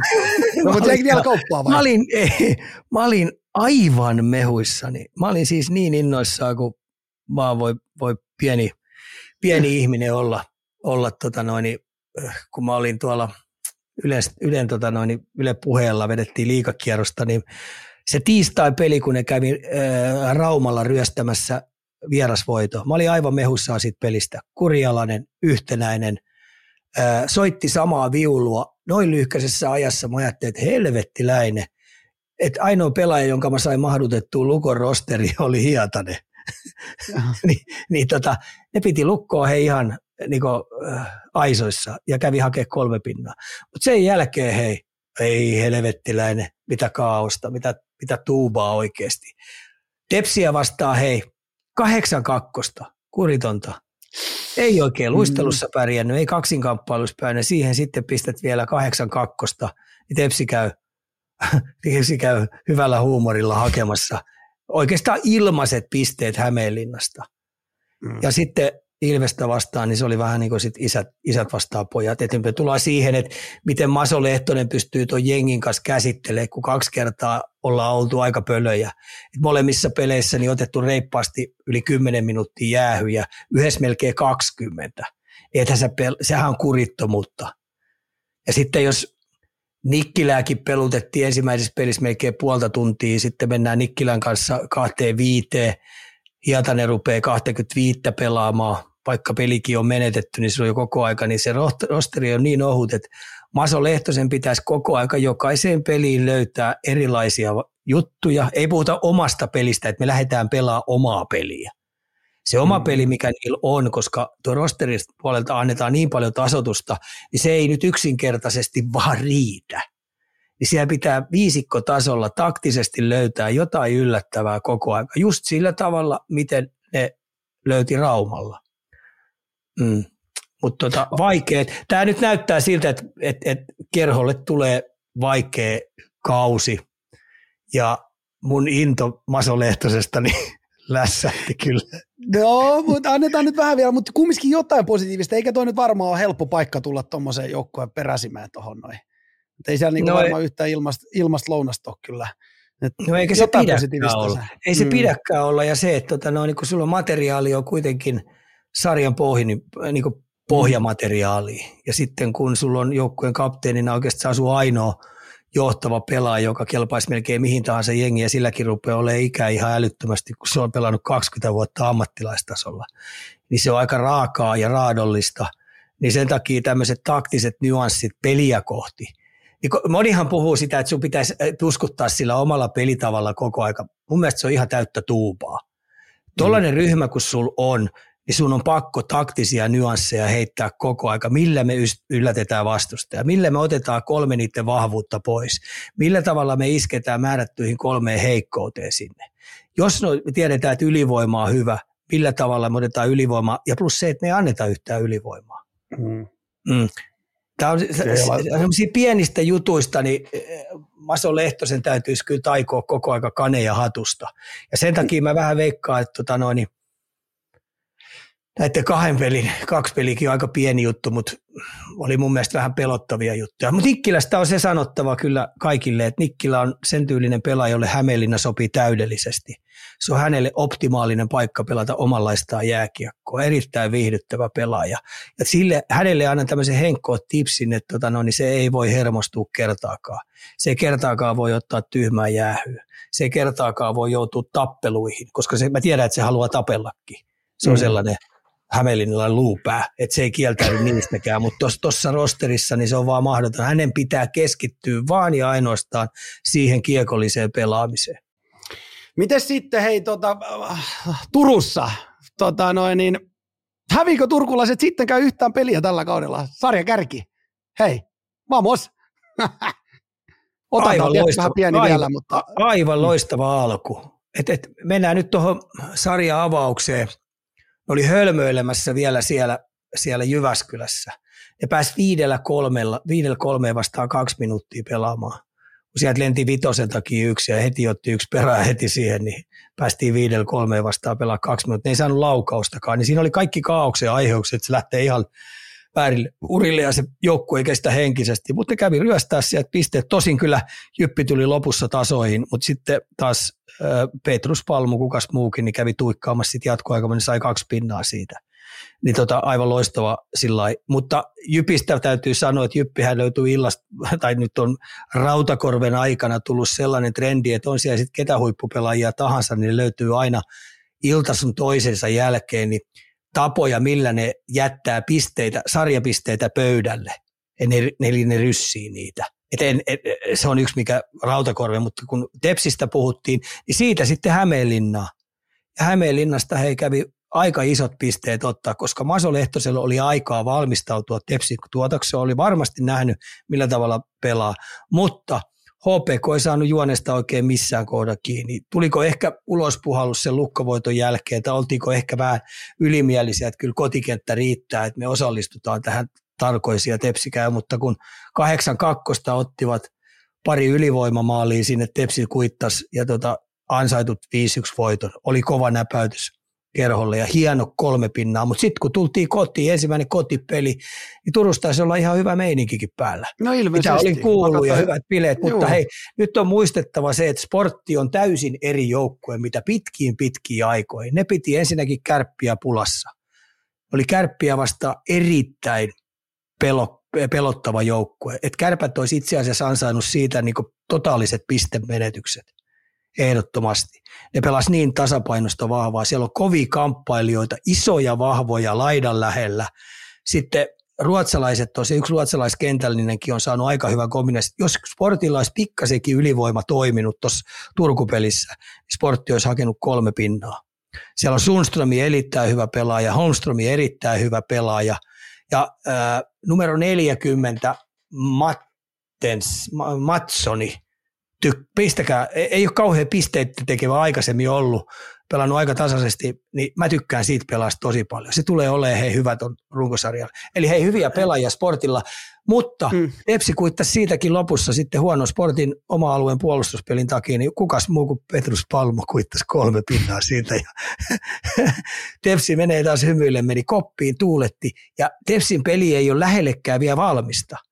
Mutta kun mm-hmm. ajatellaan nämä voitot, mitkä ne on heidän pääkilpailijasta ottanut kaksi vierailta, HPK Jyppi vierasvoitot ja sitten sportti, mun mielestä paha ensimmäinen avaus. Ei sportti huono ollut tuossa, pelasi ihan yhtä vahvan pelin kuin kärppiikin vastaan. Niin tämähän tekee tässä prosessissa, kun tämä on yksi, yksi vuosi tämä prosessi, mikä mietti siellä mm. on, kun tämä vuosi ajaa nyt tämän joukkueen kanssa maaliin. Ja, ja tota, niin, niin tämä on ottanut hyviä askeleita. Ja mietti sen pelitavalliset jutut kyllä näkyy ihan selvästi. Eli pyritään pitää vauhtia kiekollisessa pelissä, vaikka sitä kierrätetäänkin. Ja sitten kurialainen puolustaminen koskee kaikkia pelaajia, kukaan ei saa eri, erityisvapauksia. Et Tepsillä mun mielestä isoimmat ongelmat on, että täytyisi Rafkinin lisäksi löytyy myös yksi kiekollinen pakki lisää. Rafkinkin on vasta vuosirenkaita keräämässä. Et ekaa kertaa Rafkini saa olla ihan ykköspakkina niin kiekollisesti ja ratkoa niitä tehtäviä. Eli hänkin on oppimatkalla. Mutta jos Rafkini saisi siihen eteen vielä yhden pakin, joka auttaisi vielä, niin se helpottaisi myös Rafkinin matkaa. Mutta tota, kahdeksan pinnaa kolmesta pelistä, yksi vajaa täyttä. Aika Voiko kova. sitä enempää Hei. Mm. No ei, ja just se startti, mikä sinne, siellä on myös kaiken näköistä ollut tuo TPS niin kulississa, niin, niin, niin, varmasti erittäin tärkeät kahdeksan pistettä tuo startti joukkoille. Mä haluan hei, pikkasen, että saatat kiinni nyt, mulla ei ollut täällä sporttia, mutta viimeksi puhuttiin siitä, että Duva tarvii saada myytyä muukalaislegional, tota noin, niin, että vähän siirtyä sivuun ja katsoa, mitä äijät kehittää, niin miten se sportti nyt sitten sun silmi? Onko se ollut se, onko sä ollut tykännyt siitä, mitä sä oot nähnyt? On. Vielä parempi Yes. kuin mä odotin. Ei ollut Sillä Yes. mitään jakoa. Ei, siis Sillä ei mun mielestä ollut Vaasassa mitään jakoja. Ei. Ja siitä hei, kun ajattelet, että S ilmeisesti OK pelin pelas siellä, ehkä jotain jäi vähän piippuun tai äh, sokaistukseen äh, sportin va, äh, vahvaan kamppailupelaamiseen ja koviin maaliedusta kamppailuihin ja laitojen lähellä, plus siihen kiekolliseen suoritusvarmuus, mitä äh, sportilla oli, niin sokaistuksi S siihen, mutta kun S meni kotiin, niin nuiji kalpaa 6-0 käkättimeen himassa. Niin kyllä mä, mä he, nostan, että kun mun musta hevonen oli tässä karkeloissa, oli kalpa. Niin nyt me joudun kalpaa pudottaa alaspäin, niin mä hinaan pikkuhiljaa mun harmaan, harmaaksi hevoseksi Vaasan sportin. Siellä on hei Kalpa 13 viimeisenä, ulkomaalaista. Hei, kolme, ulko, kolme ulkomaalaista ja kaikki on halunnut tulla tänne ammattilaisena ja ammattilaiseksi. Ja ne haluaa nostaa omaa ammattilaistasoa ylöspäin. Niin mä uskon, että tota noin, tuossa on ihan hyvän keitoksen ainekset sitäkin kautta, että kukaan ei halua, että tämä jää heidän viimeiseksi vuodeksi Euroopassa ammattilaissarjoissa. Niin tämä on ihan hyvä kutitus ollut Vaasalta, kaksikielinen kaupunki, niin hakee paljon ruotsalaisia, sen tyylisiä pelaajia, jotka haluaa vielä niin jopa ehkä parempaakin paikkaa, tai sitten, että ne jatkaa vähän pitempääkin Vaasassa, ei yhtään huono. Hyvä tota, noin, tarina on, koska minkä takia olla mä, mä annan tässä nyt, että tämmöisen hyvän ihmisille, myös vaasalaiselle ja koskee myös Jyväskylää ja koskee sitten koskee tota noin, Kuopiotakin. Niin mihin nuo agentit ensimmäiseksi soittaa? Jos niillä on hyvä hevonen, niillä on hyvä lohi tarjolla, laatu lohi tarjolla. Mulla olisi tässä sentteri ää, ää, Factor Shit ää, Kane, niin, tota noin, niin soittaako ne ensimmäiseksi Vaasaan, että ota tää, tää on paras näistä, tää on paras, ota Kyllä. säätää. No, Ei, ei, kyllä, se menee, ei, kyllä se menee läpi, hei, IFK, Mm. aha, Mm. sitten on kärpät, aha, teette huoli, no mihin sitten, Ilves, no ehkä Ilves Tappara tulee ehkä tähän vielä eteen, sitten menee sinne, Jaa. sitten tulee, hei, kenellä on iso lompakko, Tepsi. Raumallukko ja tepsi. Niin, tepsi, just näin, Niin, just näin. Niin, nämä parhaimmat hevoset, niin kun mennään aina näiden, näiden tota noin, tasojen mukaan, niin, niin ensimmäiseen soittorinkiin niin ei kyllä Vaasa kuulu.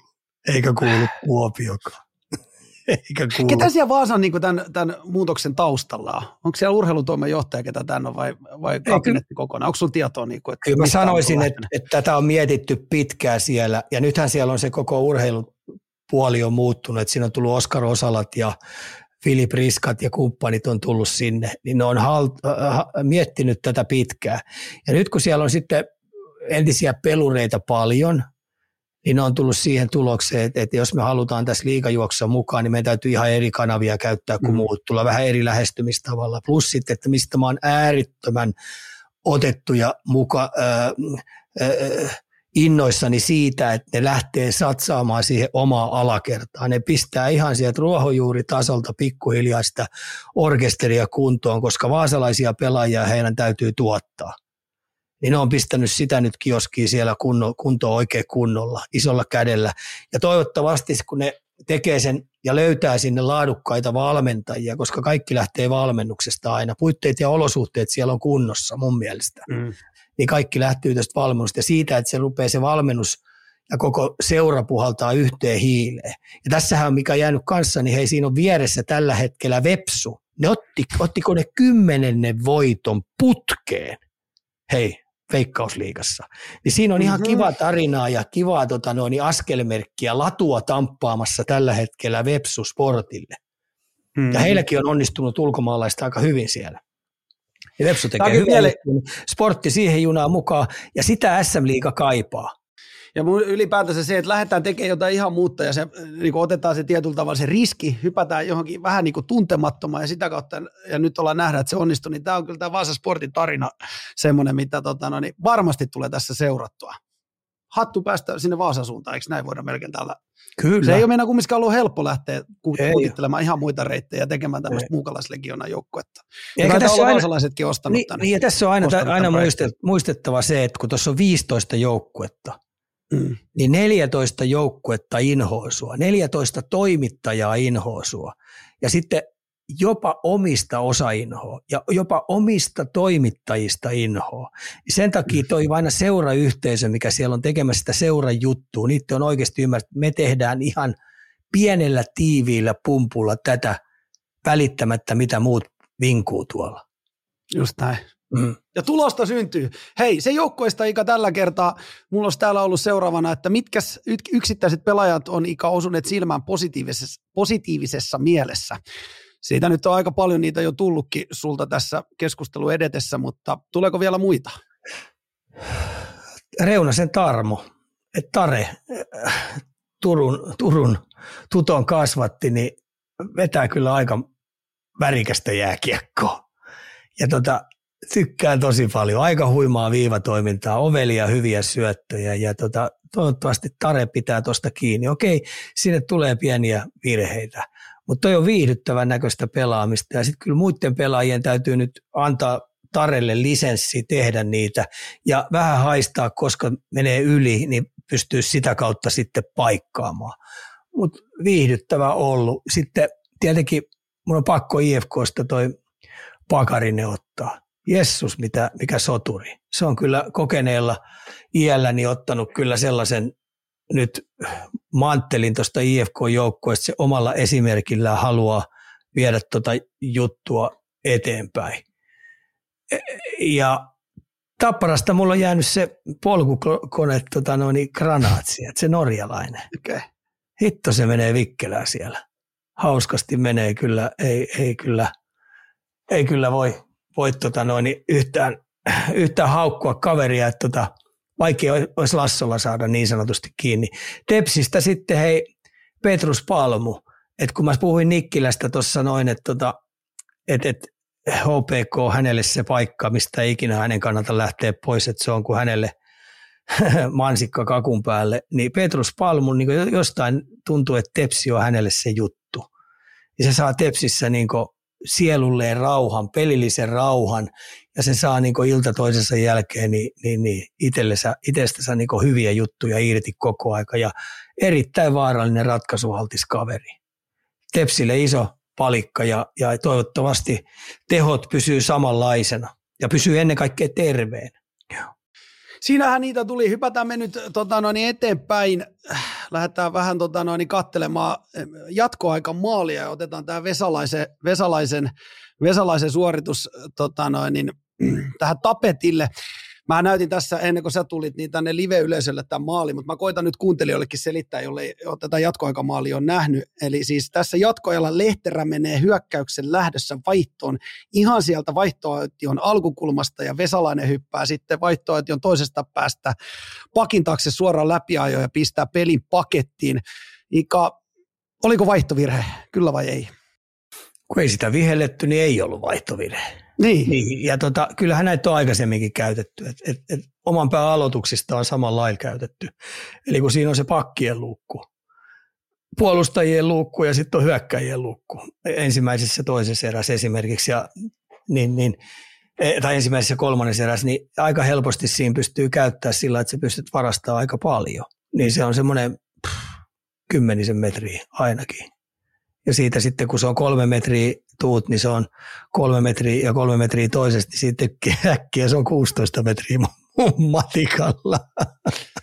Niin kyllähän niin, siinä tota, ihan kauhean mm. edun saa, kun se on näitä, on näitä paljon käytetty ja varsinkin maalin tappioissa niin monta kertaa itsekin on koittanut sitä, että kun oma, oman alueen niin oma alueen puolustuspeli on, niin siinä on vaan sovittu esimerkiksi, jos vasen laita on, niin tulee ränni, niin vasen laita mm. hoitaa sen rännistä ylös ja saman tien hyppää, niin siellä on toisessa päässä vasen laita, niin se onkin yhtäkkiä läpi.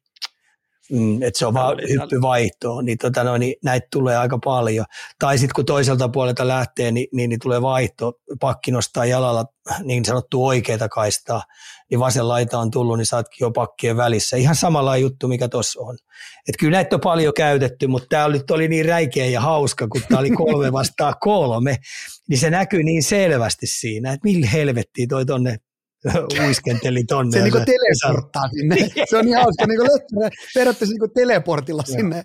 sinne. Mutta tota, mä luulen, että tietty, nyt kun tämä on saanut niin kauhean huomioon, niin tähän varmasti tullaan. Tämä nyt ei ollut niin kuin sanottiin uusi teppu ja varmaan tätä joukkoa tulee yrittää, mutta mä luulen myös, että varmasti tietyllä tavalla tämä käydään tuomareiden kanssa läpi ja näihin ruvetaan, ruvetaan tota, no, niin puuttumaakin, jos tätä paljon nähdään eri tavalla tämä nyt meni läpi. Siinä on, niin kuin siinä on vaihto. Sä, Lehterähän oli vaihto. No se on, no se on kaksi metriä, mutta kyllä mä vähän, kyllä mä vähän laskeskeltiin tuossa noin, niin kyllä siinä aika mittamiehenä saa olla. Kaksi metriähän se on se, mitä sä saat varastaa, niin mä väitän, että siinä äkki ollaan siinä rajoilla kyllä tuossa tilanteessa. Mutta no voi olla, ja saa mm. se mennä välillä. Nyt se voi olla, että se menikin yli, mutta mitä sitten? Mm. Mutta mut tota, eihän meistä oikein kukaan tiedä aina noista, äh, kun et, mikä se tarkka raja on.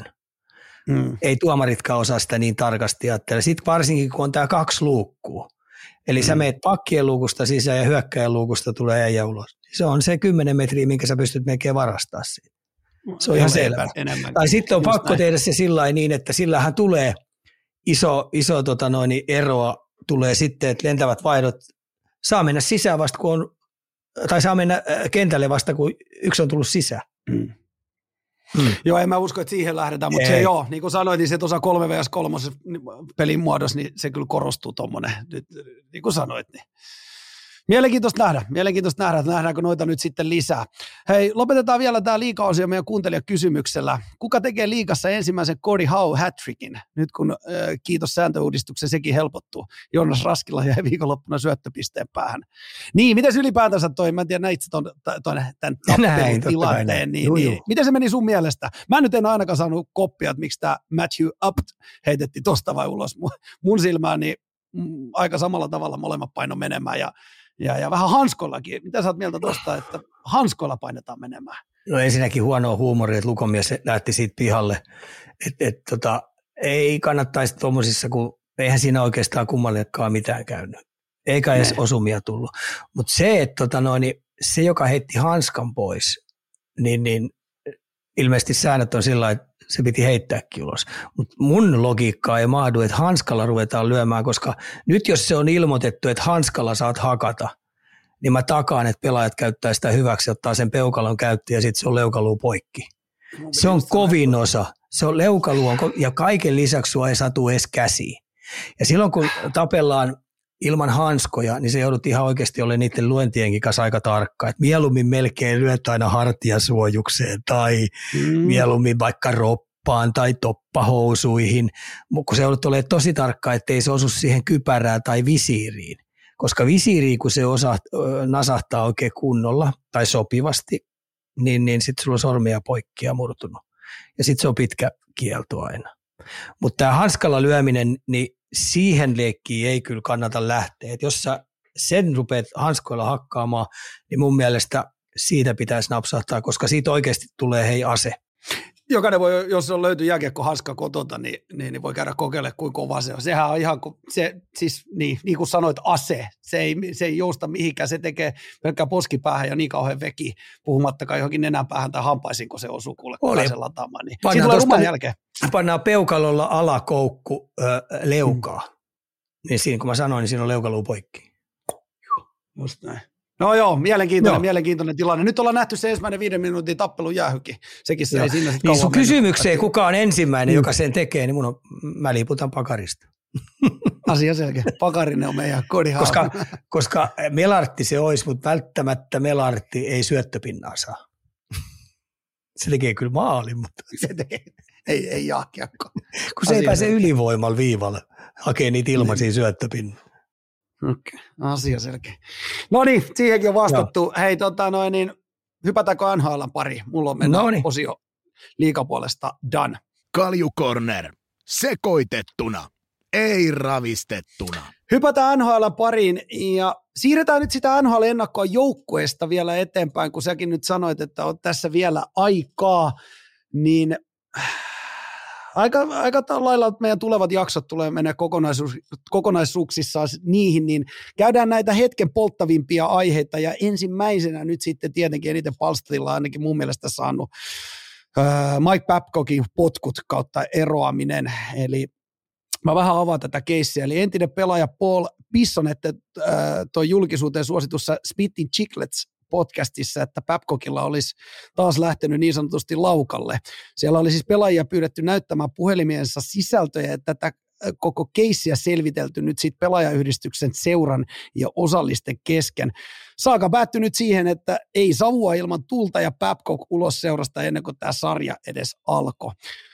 Onko tämä nyt Ika niin, että ei Zebra Raidosta pääse ja eihän tämä kokeilu nyt Kolumbukselta ihan putkeen mennyt?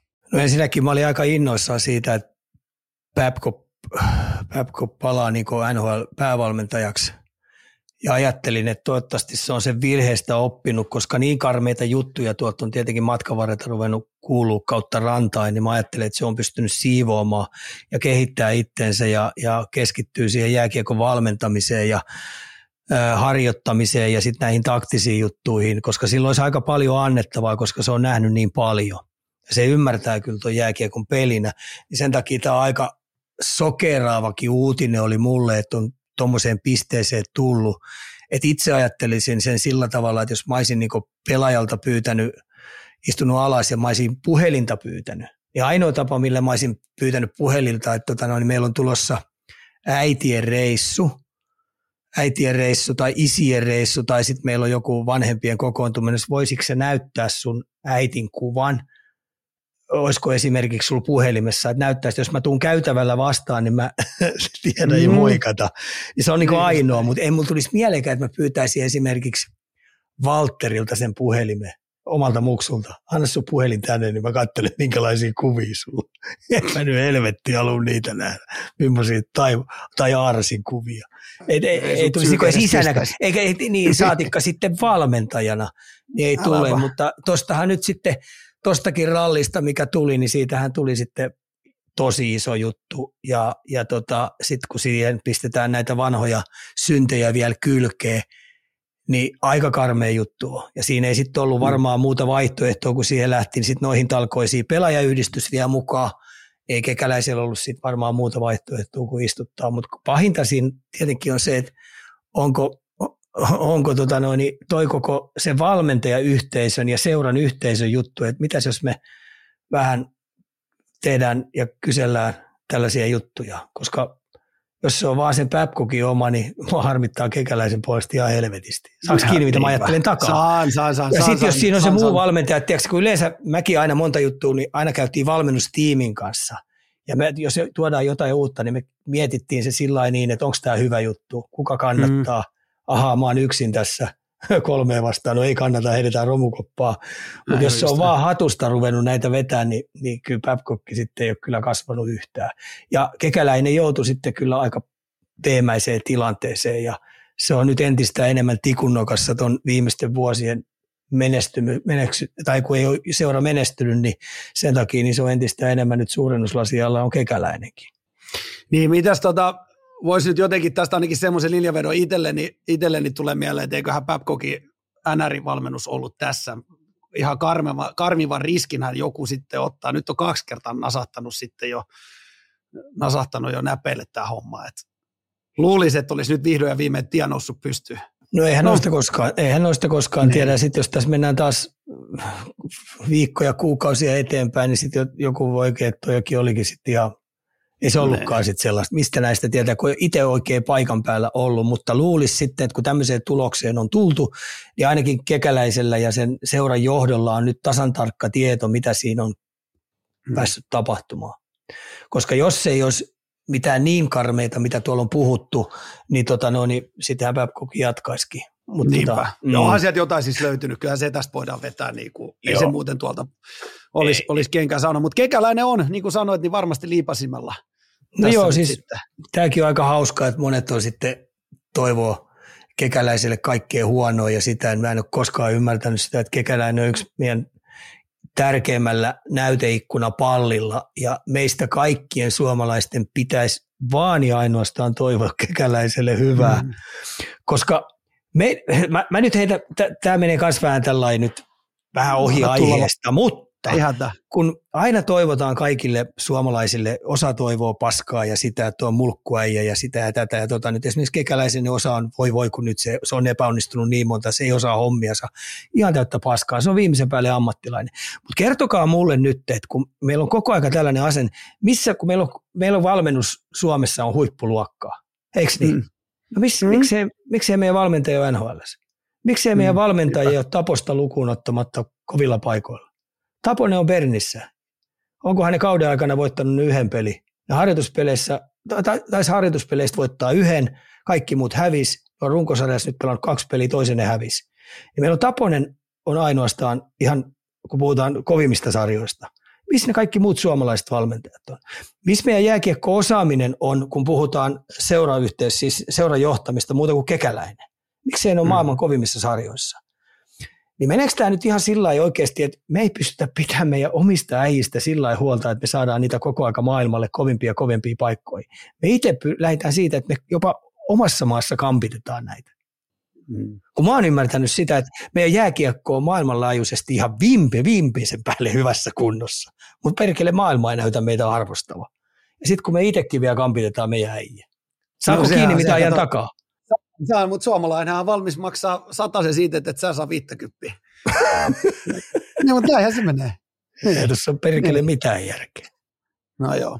No mutta se nyt varmaan tullaan tässä tota, noin hyvin äkkiä ja selviä, että mikä siellä on meininki ja lähteekö sieltä sitten mahdollisesti kekäläinen. Mutta jos me mietitään ylipäätänsä sitä, että otetaan vähän kiinni siellä Kolumbuksen pukukoppiin tässä, niin miten, miten, tota, miten tämmöisessä seurassa käydään tämän koko luokan kriisi lävitse? Voiko tämmöinen jättää esimerkiksi isot arvet, jotka vaikuttavat menestykseen vai onko se vaan seuraava äijä peräsi, peräsimeen ja eteenpäin? Tässä me tullaan nyt taas tämä, kekäläinen on nyt niin monessa keitoksissa keitetty ja se on nyt koko aika myrskyn silmässä ollut. Niin tämmöinen tämmöinen kriisivalmentaminen, kriisijohtaminen, seuran eteenpäin vieminen, niin kyllä mä uskallan väittää, että kekäläisellä on työkaluja siihen. Tämähän on nyt taas karmeimpia juttuja, mitä voi käydä just kun on rakennusvuotta menty jo taas vuosia eteenpäin. Siellä on kovia prospekteja, ne on hankkinut, niitä on tulos sisään. Niin kekäläinen joutuu tässä tapauksessa taas rivin eteen astuu ja kaikilla mahdollisilla keinoilla putsata – se koko setti, jotta seuraava valmennustiimi, joka tulee, tämä uusi, joka valittiin nyt kahdeksi vuodeksi siihen, ne pääsee aloittaa puhtaalta pöydältä. Siellä on paljon hyviä juttuja tapahtumassa, mutta tämmöinen kriisijohtaminen, niin kekäläiseltä nyt kysytään tosi paljon. Ja sen takia mä en toivo mitään muuta kuin kaikkea hyvää, mutta kovassa paikassa on. Ja kuule Juuso, ei ole mm. olemassa sellaisia oppikouluja tai sellaisia kouluja, missä opetettaisiin tällaiset, miten tällaisissa tapauksissa pitää toimia. Ei ole. Tiedätkö, tiedätkö mikä mulla valitettavasti tulee mieleen? Mun on pakko heittää tähän. No. Totta kai toivotaan, että kekäläinen ja, ja saadaan sitä Suomi-osaamista tuolla jatkettua, mutta jos mulla olisi tämmöinen tilanne käsissä, niin mä heittäisin kekäläisenkin pois. Ihan puhtaat pöydät. Pistettäisiin kaikki uusiksi. Tietyllä tapaa. Niin, siis joo, mutta nyt me, nyt me tullaan taas siihen. Tätähän tapahtuu paljon esimerkiksi jääkiekossa. Mm. Vähänkin, tai enemmänkin, no tässä on nyt myrskyyn silmässä oltu jo vähän pitempäänkin, mutta mm. me tullaan aina siihen, että mistä löytyy parempi jätkä. Mm. Ja aina kun sä löydät sun firmaas hyvän työntekijä, joka tekee sydämellä, joka tekee 24-7, jolle oikeasti se ihmisten eteenpäin vieminen, se seuran ja yhteisön kehittäminen ja se bisneksen eteenpäin vieminen merkkaa kaikki kaikissa. Älä jumalauta koskaan luovu niistä. Älä ikipäivänä luovu. Päinvastoin omistajana muuna niin pitäisi ymmärtää se, että tota pikkasen sparraamalla, tota pikkasen opastamalla, tota pikkasen positiivisesti tukemalla, tota pikkasen vähän koulimalla, niin, niin tosta tulee hyvä jätkä vielä, kun se on nyt jo helvetin hyvä jätkä. Mm. Mm. Totta puhelet, totta mm. puhelet. Se iso päätöksen edessä siellä ollaan. No se hei, otetaan se nyt Kolumbuksesta, katsotaan kun vettä virtaa vähän tuossa Aurajoissa, niin miten siellä lähtee homma pyörimään. Aikaisemmissa jaksoissa meiltä jäi nyt käsittelemättä Jonas Donskoin lopetus. Ja mä näin nyt jonkun haastattelun, niin itselleen nyt ainakin niin positiivisessa valossa jäi mieleen kommentti häneltä, että hän kirjoitti, tai sanoi näin, että uskon, että saavutin potentiaalini, mikä oli aina isoin tavoitteeni. Mun mielestä aika hienoa, jos pelaaja pystyy jälkeenpäin pelaamaan uransa onnistuneena ja ei jää mitään hampaa koloa. Joo, sehän siinä on. Ja sitten toivottavasti vielä on urheiltu sillä tavalla, että niinku terveestä elämäntavasta ja urheilusta on tullut niinku elämäntapa. Mm. Että tässähän tapauksessa nyt, kun se on vammaan tai päävamma on loppunut, niin, tota noin, niin toivottavasti se pystyy niinku terveenä tuosta eteenpäin jatkaa. Se mm. oli ilmeisesti se syykin, että tuli niin kovia pää tälle. Ja itse, itsehän mä muistan Donskoin ihan kun mä miesten joukkue, että muista minkä miesten joukkueen kanssa oltiin, niin oltiin jo edellisenä päivänä. Mä menin katsoa kärppien P-junnujen pelejä, niin siellä se Donskoi kirmaili ja mulla kävi heti niin kuin mielessä, että tuosta tulee huippupelaajat. Itse olisin jo silloin ajatellut, että mä olisin muuttanut se luisteluasentoa pikkasen sieltä, kumar, tai kun se aika kumarassa oli, mä olisin nostanut sitä ylemmäksi. Helvaten innokas, innokas tota noin, niin intohimoinen pyörittäjä oli silloin jo P-junnuissa, se oli tosi makea. Ties jo silloin, että siitä tulee hyvä pelaaja, mutta mihin se vie, että ajattelin, että, että SM Liigaan tulee aivan saletisti kova tekijä, mutta että se potentiaali vei hänet jopa NHL ja hyväksi sinne, niin, mm. niin sen takia mä ymmärrän hyvin tuon heiton. Mutta tykkäsin mm. pelaajana, nöyrä, nöyrä sellainen pelaaja, joka oli varmaan jokaiselle valmentajalle sellainen ihanen valmennettava. Ei vinkunut ensimmäisenä hallilla ja viimeisenä hallilta pois ja halusi kehittää, mutta itse olisin muuttanut häneltä, jos jotain saisin palata ajassa taaksepäin, mm. olisi pitänyt silloin kävellä, onko se miettinyt tuota sun luistelua, mitä jos me nostetaan sut vähän pystyasentoon, luistelee vähän samalla lailla kuin Wayne Gretzky. Koska voimaa siinä oli jo silloin pienempänä tuo perseessä ja reisissä. Siitä se ei ollut kiinni. Joo. Pa- pakko aina, aina, kun päästään pumppaamaan muiden meidän kollegojen eli podcastien pitäjä, niin annetaan, annetaan tietenkin Petopodille. Eikö Petopodin jätkät ole sulle tuttuja? On. Tänään oli viimeksi niiden yhteydessä. Okei, no mutta siellä on Donsko haastattelu heidän, tota, noin, niin, heidän jaksossa, niin kannattaa ehdottomasti tällä live-yleisö tällä hetkellä kehua tota, tota podcast-jaksoa, niin käykäähän ihmeessä. Joo, kannattaa käydä se jakso mm. kuuntelemassa, että tota, siinä on muutakin, muutamia hyviä. Sitten niillä on aika mielenkiintoisia vieraita, että siellä on muutamia muitakin, että käykää kuuntelee. Just kuuntelee. Ja tota, se on sellainen, sellainen podi, että tota, petopodi, joka, Joo. joka tota noin, on myös kärppien äh, ihossa aikamoisena piikkinä. Okei, he, eikö, eikö tämä ole niinku kärppäpodcastien? Se on kärppäpodcasti ja ne on tainnut niin. saanut kuule, hei, tota noin, äh, punaisen kortin jopa äh, kärppien tilaisuuksiin. Okei. Ai, se on, ai siellä on niin palannettu. Ai siellä on, niin palannettu. Ai, no, no, pelikielto okay, on tullut eilen ja poistettu heidän. Mä odotan, koska me saadaan palloseura samanlainen. Mä, hei, me, mulla on joka paikka, hei. Kyllähän sä sen Joo, tiedät. just näin. Just Jääkiekkoliitto, Jääkiekkoliitolta ei tule kutsu heidän illallisille. Mutta tämäkin voisi kääntää nyt, kato. Kutsukaa nyt herra jestas meidät, niin meidänkin, meidänkin tota, näyttäkää meille, että homma on toisin, mitä täällä sanotaan, eikö siellä? Ei, osa menee, pitäisi kato kaikkialla. Sitten kun sinne mennään, mä oon muutama kerran nähnyt, niin sitten menee siellä korvat lurpallaan siellä. Niin, häpeissä. Niin, Okei. Okay. Toi on niin, toi, kalju, niin, niin. toi kaljupää on koulukiusaaja. Täällä vaan rehelle, rehelle ei kumarrella juuri näin. Täälläkin kirjoitetaan, että Petopodi ei kumartele. Ai ai, hei, mennään sota eteenpäin. Ikan kommentit NHL harkkamatseista. Onko pelaajilla oikeasti realistinen mahdollisuus pelata itsensä panoon, kyselee meidän kuuntelija. Joo, tähän, menisi, tähän settiin menisi aika pitkään, mutta mehän Suomessa, kun jokainen nuori, kun tekee äh, NHL-sopimuksen, ne on NHL-pelaajia, eikä niin? Mm, mm. Mutta tuosta nyt, jos me lähdetään esimerkiksi, otetaan tuosta nyt vaikka Colorado – Colorado, niin, tota noin, niin sä ajattelet, että sä menet sinne harjoitusleirinä varattuna pelaajana, niin jos sä oot power forward, eikö niin? Mm-hmm. Niin sun pitäisi pudottaa sieltä Miles Wood. Niin, se teki kahdeksan vuoden sopimuksen, vai mitä se Joo. teki 3,5 miljoonaa. Että semmoinen pitäisi pudottaa. Tai sitten jos sä menet taitopelaajana sinne, taitopelaajana, että mä vähän niin kuin semmoinen monipuolinen kahden suunnan hyvä taitova pelaaja, niin sun pitäisi tatari pudottaa siihen Thomas Tatar. Eli, eli summa summarum, ei paikkoja ole paljon. E, niin, summa summarum, aika helposti te löydätte tuolta netistä aina sen eh, noin arvioidun kokoonpanon. Siellä on neljä, ketju, neljä ketjua ja sitten kolme pakkiparia niin katsokaa aina niistä, että mihin määrätty nuori pelaaja voisi pudo, ö, asettua ja kenet se joutuu pudottaa. Sitten eikä tässä kuule vielä kaikki.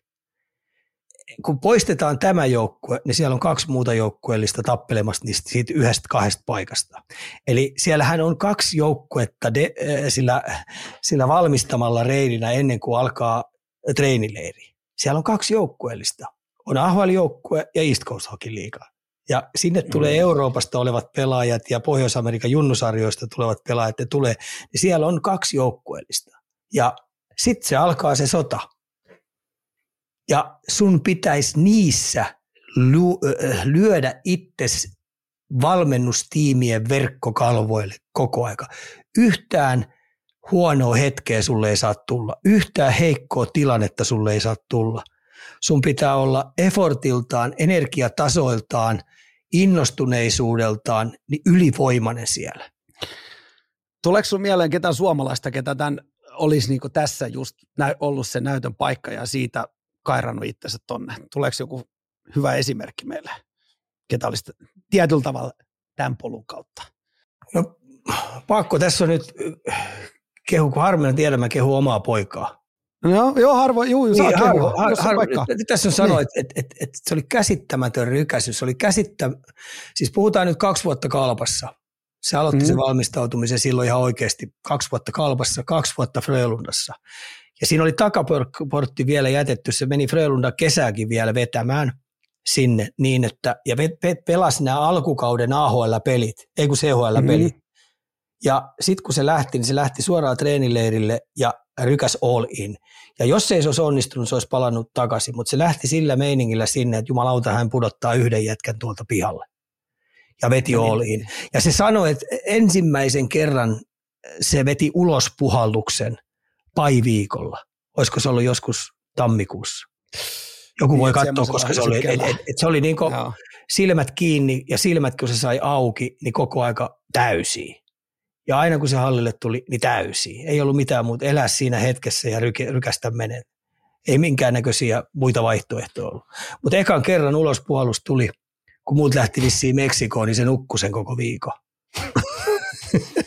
niin semmoinen köykäinen, jos se menee, niin se on ainakin semmoinen puoli vuotta niin painettu oli, mutta mut ota, ota huomioon, että siinä oli kuitenkin hei neljän ja puolen vuoden miesten tason valmistautunut. Okei, oli siinä Tepsin mm. puolikas vuosi miesten mukaan, mutta se pelasi sen kauden niin täyttä aata. Niin, tota, no, niin mm. kuitenkin voisi puhua niin neljän ja puolen vuoden semmoinen totaalinen jumppaus, että tuolla se on se mun rek, äh, rykäsy, kun mut on varattu Montrealiin. Mm. Mm. Kova leikki. Kova, oh, kova, siis se on ihan oikeasti kova jatsi. Ja tästä tullaan, tästä tullaan myös siihen, kun mitä me ajatellaan, kun me puhuttiin tuosta tenniksestä. Niin tennispelaajat mm. pääsee pelaamaan kovia pelejä koko aika. Ja se tulos tulee suoraan silmille. Pitää joku kärki mm. pudottaa. Jääkiekossa me ollaan semmoisessa tilanteessa koko aika, ja jalkapallossa, lentopallossa, niin sun pitää päästä pelaamaan niitä kovia pelejä isoilla vastuuksilla, jotta sä pystyt menemään sitten jonnekin toiseen, koska NHL-tason jengei vastaan sä et pääse pelaamaan muuta kuin siellä. Ja sen takia mm. täällä Euroopassa, missä mennään, niin sun pitäisi koko aika valmistaa itse päivittäin siihen, että kun mä menen sinne, niin se taso ja kamppailu on siellä vielä kovempaa. Mutta mä oon marinoinut itteni täällä niin saatana valmiiksi, kun olla ja voi. Ja se ei ole sitä, että, että tiistaina mä vedän ihan ok puolittaisen hyvän tapahtuman, keskiviikko huilataan, torstaina mä vedän kolme erää ihan täpöillä, perjantaina huilaan – laskettelen ja sitten sunnuntaina nukutaan koko päivä, kun lauantainakin oli pitkä peli. Eli tuo koko viikko pitäisi pystyä valmistamaan itseensä, hei, monta monta vuotta, kun sä lähet sinusta. Mä en, mä, en ikipäivänä, mä en ikipäivänä usko siihen, että 18-ikäinen jätkä, joka menee NHL, ellei se ole ykkönen, kakkonen tai kolmonen tai nelonen tai vitonen siinä listalla varattu, siis varattuna pelaajana. Ne saa vähän ilmaisia lounaita, mutta mm. muuten, jumalauta hei, se on niin heviä kuin olla ja voi. Täällä on vielä, nostetaan yksi nimi vielä, meidän, meidän lemppari tota, Lahden keisari nostaa, että Joel Armia myös NHL suunnalla. Paljon piti siellä pelaajana muuttaa omaa tekemistä, että sai paikan. Pakko arvostaa. Ihan eri jamppa, mikä Porista lähti. Niin Joppehan meni AHL kautta, eli vielä Joo. pidemmän reitin. Joo, se veti, se, se veti sen mankelin, mitä sitten nämä muut joutuu kanssa tekemään, mutta Joppe voisi sen kirjan kirjoittaa. Et mä haluaisin mm. ilman muuta, jos joku pitäisi semmoinen elämänkerta kerta kirjoittaa, niin se olisi Joel Armia.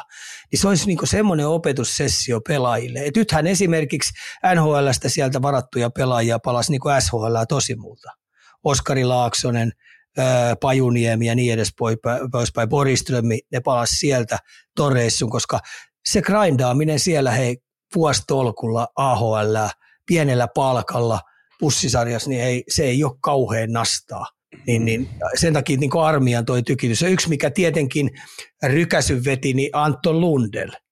Anton mm. Lundell valmisti IFKssa pari vuotta itsensä iso ruutuun, ja kun se, se lähti sinne, niin sen silmissäkin palo sellainen pal, semmoinen tiedätkö, liekki oikein, että jumalauta, kukaan ei voi jättää mua ottamatta niin tuo yläkertaa pelaa, ottamatta, pela, että mä en pelaisi siellä. Se teki selväksi ekana vuonna, heti niin leirireinille. Se oli valmis. Mun on pakko hei kysyä sulta yksi. Mun tuli Oskari Laaksosesta mieleen. Mä menin tuossa kesäalussa yhteen golf-tapahtumaan, missä oli tämmöinen hyvän tekevyys golf, golfkilpailu, missä oli lätkätähtiä vähän ja tunnistikin sieltä osa, osa vaikka tässä nyt jo tota, no, ihan kohtalaisen jääkiekko-podcastia tota, no, niin pyöritellään, niin kävi hyvin ilmi, ruvettiin siinä pelaamaan, tuli neljä ja siihen mun flightiin ja, ja, ja me, me varmaan viiden rundin jälkeen, niin, tota, no, niin tai viiden, viiden tota noin, niin reijän jälkeen, niin tuli sitten vähän, että kun he kysyivät, mitä mä teen, kun mä tein siinä live-lähetystä, niin mä kysyin sitten heitä, että mitäs, mitäs te teette työksenne, että tota noin, niin, niin Oskari vastasi siitä ekana, että no mä pelaan jääkiekkoa tuolla Luuleassa, että tota noin, niin, et, et, et, tässä on niin kausikolfi ja, ja, ja, sitten syksyllä taas mennään, niin, niin tota, mä olisin sitten vähän pahoillani, että so, sori, että mä en nyt ihan tota, noin, niin tunnistanut, vaikka mä tässä tosiaan podcastia tai jälkiakohdesta podcastia teen, niin hei Oskari Laaksonen, mainitsit hänestä. Kerro vähän minkälainen, oli, oli kävi kokeilemassa mut takaisin SHL. Joo, siis mielenkiintoista nyt nähdä, koska se tuli hakemaan pelitilannekovuutta, luistelukovuutta, nopeutta, ää, pakkina vielä paineen alla avauspelaamista. Eli se lähti aika raakineella Suomesta sinne. Ja mä arvasin sen, että, että aika vaikeaa on nousta ja kestääkö se sen AHL-mankelin, koska AHL-mankelissa kun se joudut, niin semmoinen vielä fyysisten, fyysisten juttujen ja taitoosioiden kehittäminen on aika vaikeaa, koska siellä pelataan paljon – missä ollaan roadilla paljon. Ja sitten jos vielä on valmennus sellainen, että ei ne oikein anna työkaluja ja apuja siihen, että se on vähän niin semmoinen paikka, missä ei kauheasti vielä niin jumpata nuorempia pelaajia paremmaksi, kun sekin on muuttumassa kovaa vauhtia. Mä tiedän nyt monta AHL-joukkuetta, jotka ihan oikeasti panostaa siihen, että se on, siellä tehdään tosissaan töitä, että – että, että niitä valmistetaan siihen, että ne jonain päivänä olisi NHL-pelaajia. Oskari Laaksonen teki sen valinnan, että, että tämä nyt riitti tällä kertaa ja lähti SHL valmistaa itseensä, että se ottaa vielä yhden seuraavan stintin, jos se onnistuu luulajassa pelaamaan tykkikausia. Mutta siellä pitää olla lähteäkseen lähteäkseen NHL, niin sun pitää olla niin kuin SHL kärkipakkeja. Esimerkiksi Moritz Seider – joka on Detroitissa, niin se oli Röglessä, niin se oli Ruotsin parhaita pakkeja siinä sarjassa. Ja sen jälkeen se lähti NHL. Niin. On se raju leikki. Hei, puhutaan vielä nopein noista harkkamatsesta, mistä tämä homma alkoikin, mistä vähän eksyttiin, ei sen puoleen, mutta miten nämä nyt nämä NHL-harkkamatsit eroaa niistä virallisista NHL-peleistä? Otetaan vielä ikään noin prospektipelit ja viralliset harkkamatsit, harkkamatsit erikseen. No prospektipelit on sellaisia, että joku nyt väitti, että niissä vaan on vähän show-pelaamista, mutta en minä ainakaan kenellekään, jotka sinne lähtee, niin vedät mitään souta. Täysin all in. Mm. Näytä, että sä oot paras. Jumalauta, oot, oot vikkelin nopein, kestävin, innokkain, taitavin ja heilutat häkkiä niin paljon kuin sielu sietää. Ja sitten jos pystyt antaa vielä efforttia muillekin, eli oot hyvä tiimi jätkää, mitä ne katsoo tosi tarkkaan, että oot sä itsekäs vai onko se niinku – innostat muita ja jeesaat niitä, niin jos sellainen. Ja sitten kun mennään näihin, näihin, näihin junnujen harjoituspeleihin, mitä nyt on tällä viikolla alettu pelaa, ei kun viikonloppuna taidettiin jo pelaa jo, niin mm. siellä pannaan näyttöä tiski, hereillä pitää olla tai noutaja tulee. Kyllähän siellä Järventie ja Helenius otti jo yhdet myllyt ja Siellä annetaan niitä, että jätkät painaa tosissaan kamppailu. Siellä voi olla jopa Olin. vauhti kovempaakin ja kamppailu- ja taklauspelaaminen kovempaa kuin, kuin, kuin tietenkin kun mennään sitten pelaa NHLn harjoituspelejä. Mm. Että näissä Mut pystytään, kun jätkä antaa näyttöjä, siis näyttöjä. Niin, jätkä pelaa tulevaisuudestaan. Ja mitä paremman näytön sä pystyt antaa, mitä enemmän sä pystyt saamaan nimeä esille sillä tavalla, että et, et sä oot hyvä tiimijätkä, luotettava kahden suunnan pelaaja, jo, jo, jolla on jotain erityisominaisuuksia ja, ja, ja oot vielä ahkera, niin kuin ihan helvetin ahkera, niin, tota no, niin sen paremmin sä oot sen käytikorttisi jättänyt sinne. Miten noin niin viralliset harkkamatsit, onko se sitten jo sitä, että siellä rupeaa olemaan vähän jengi kasassa ja ruvetaan niitä pelillisiä juttuja? Siellä on, sitten. Sanoisin näin, että siellä on tuommoinen pari joukkueellista, eli periaatteessa osa AHL-jätkistä, jotka tiedetään tähteen, niin saa ehkä näytön paikan, jotka, jotka tota noin, niin lasketaankin, että tulee sieltä AHLstä käymään. Mm. Niin saako nuo jätkät pelata kaksi peliä vai kolme peliä yhteensä? niin pelaajayhdistykseen, että, että se on niin yhteisö. Että jos niillä on viisi harjoituspeliä, niin jokainen voi laskea siitä, että siellä kierretään sitä ryhmää tosi tarkasti. No joo. Mm. Et, niin onko se se, että sitten se soppari muuttuu heti sen jälkeen, jos siellä... Ei, kyllä sit se, joo, siis se, so, äh, jos sä olet kahden suunnan sopimuksella, niin sitten se menee pelien mukaan. Että se okay. saat aina, niin kun se on 82 peliä, niin sitten se lasketaan siitä – sitten ositetaan se. Mutta jos sä ajattelet, että nyt kun harjoituspelejä pelataan, niin tuskin McKinnon esimerkiksi no, yhtä joo. enempää pelaa. Tai, Jaa, niin nyt mä ymmärsin, mitä sä tarkoitit. Joo, niin, joo, tai, tai Drysaitel ja McDavid, no, niin mä veikkaan, että ei ne pelaa mutta ensimmäistäkään reenipeliä. No ensimmäistäkään, kyllä. Ellei ole joku kotipeli. Yksittäinen. Just näin. Joo. Hei, otetaan vielä tuohon yhteen prospektiottelu vähän kiinni. Mennään siellä Conor Bedard teki hattutempu Chicago ja St. Louisin välisessä prospektiottelussa. Niin, niin, niin, äh, siellä vähän nyt kauhistellenkin tuli katsottua sitä kommenttikenttää ja aikamoisia odotuksia on siitä, että kun noissa painaa tuommoisen hattutempun, niin se plus 50 maalia tulee heti ensi kauteen, niin kuinka no realistisia? Ei no ei se kyllä tule. Niin. Mä voin sitten niin. luvata, luota sen tältä istumalta. Sitten siinä on toisen, että kun, kun jokainen joukkue, joka tulee Sikakoa vastaan, uskalla väittää, että valmistautuu pelaamaan Sikakoa vastaan. Ja sitten kun siellä on tällainen ykköskierroksen uudeksi Kretskiksi luvattu tai mitä uusi Crosby tai mitä on tai uusi Oveskin ihan whatever, niin, niin kyllähän ne puolustajat valmistetaan aika hyvin pelaamaan sitä pois. On sitten ylivoimaa tai on tasaviisikkoja ja sitten varsinkin kun silloin tämä yksi laukaus, missä se vetää sen, sen äh, kudin vetää siihen. Niin, se, brag, niin, se vetää tuolta, u, tuolta kauempaa, vetää roppaa lähelle ja siitä lähtee se kuti, niin varsinkin kun se vähän leikkaa vielä keskelle, niin sieltä muuten tullaan vastaan sitä aika lujaa. Ja sitten tulee vielä se, että sieltä tullaan sen laukauksen jälkeenkin läpi että tota, saattaa pikkasen ekana vuonna jotkut antaa vähän armoa, mutta kun tässä on nyt jo nyt näkynyt, jos ajatellaan Slavkoskiakin, se tuli ekan vuoden aikana tuonne pelaan, niin en enää sitäkään kauhean monet jengit säästellyt. Ne ajoi sen katolle aika monta kertaa sinne.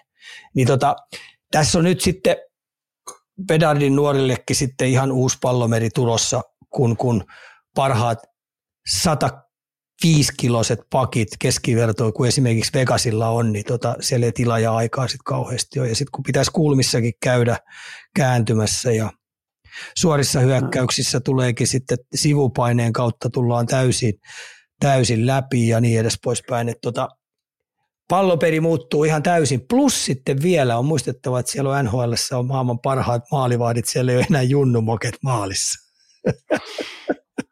Joo, siellä, ja siellä, ei, siellä ei armopisteitä sitten tietyllä tavalla niissä karkeloissa anneta, mutta tämä oli hyvä, että täältä tuli... Mm. Tässä on Sama. pakko vähän värittää, värittää tota noin maalivahdesta, kun NHL-maalivahdesta kysymys. Kari Lehtonen meni Vantaan mm. reeneihin. Siis NHL-veskari kuitenkin top 5 molareita. Varmasti meistä jokainen myöntää sen, että on ollut aikoinaan. Se meni Vantaan äh, divarireeneihin. Ja se rupasi, ne oli normireenit, mikä kesti varmaan tunti 10, tunti 15.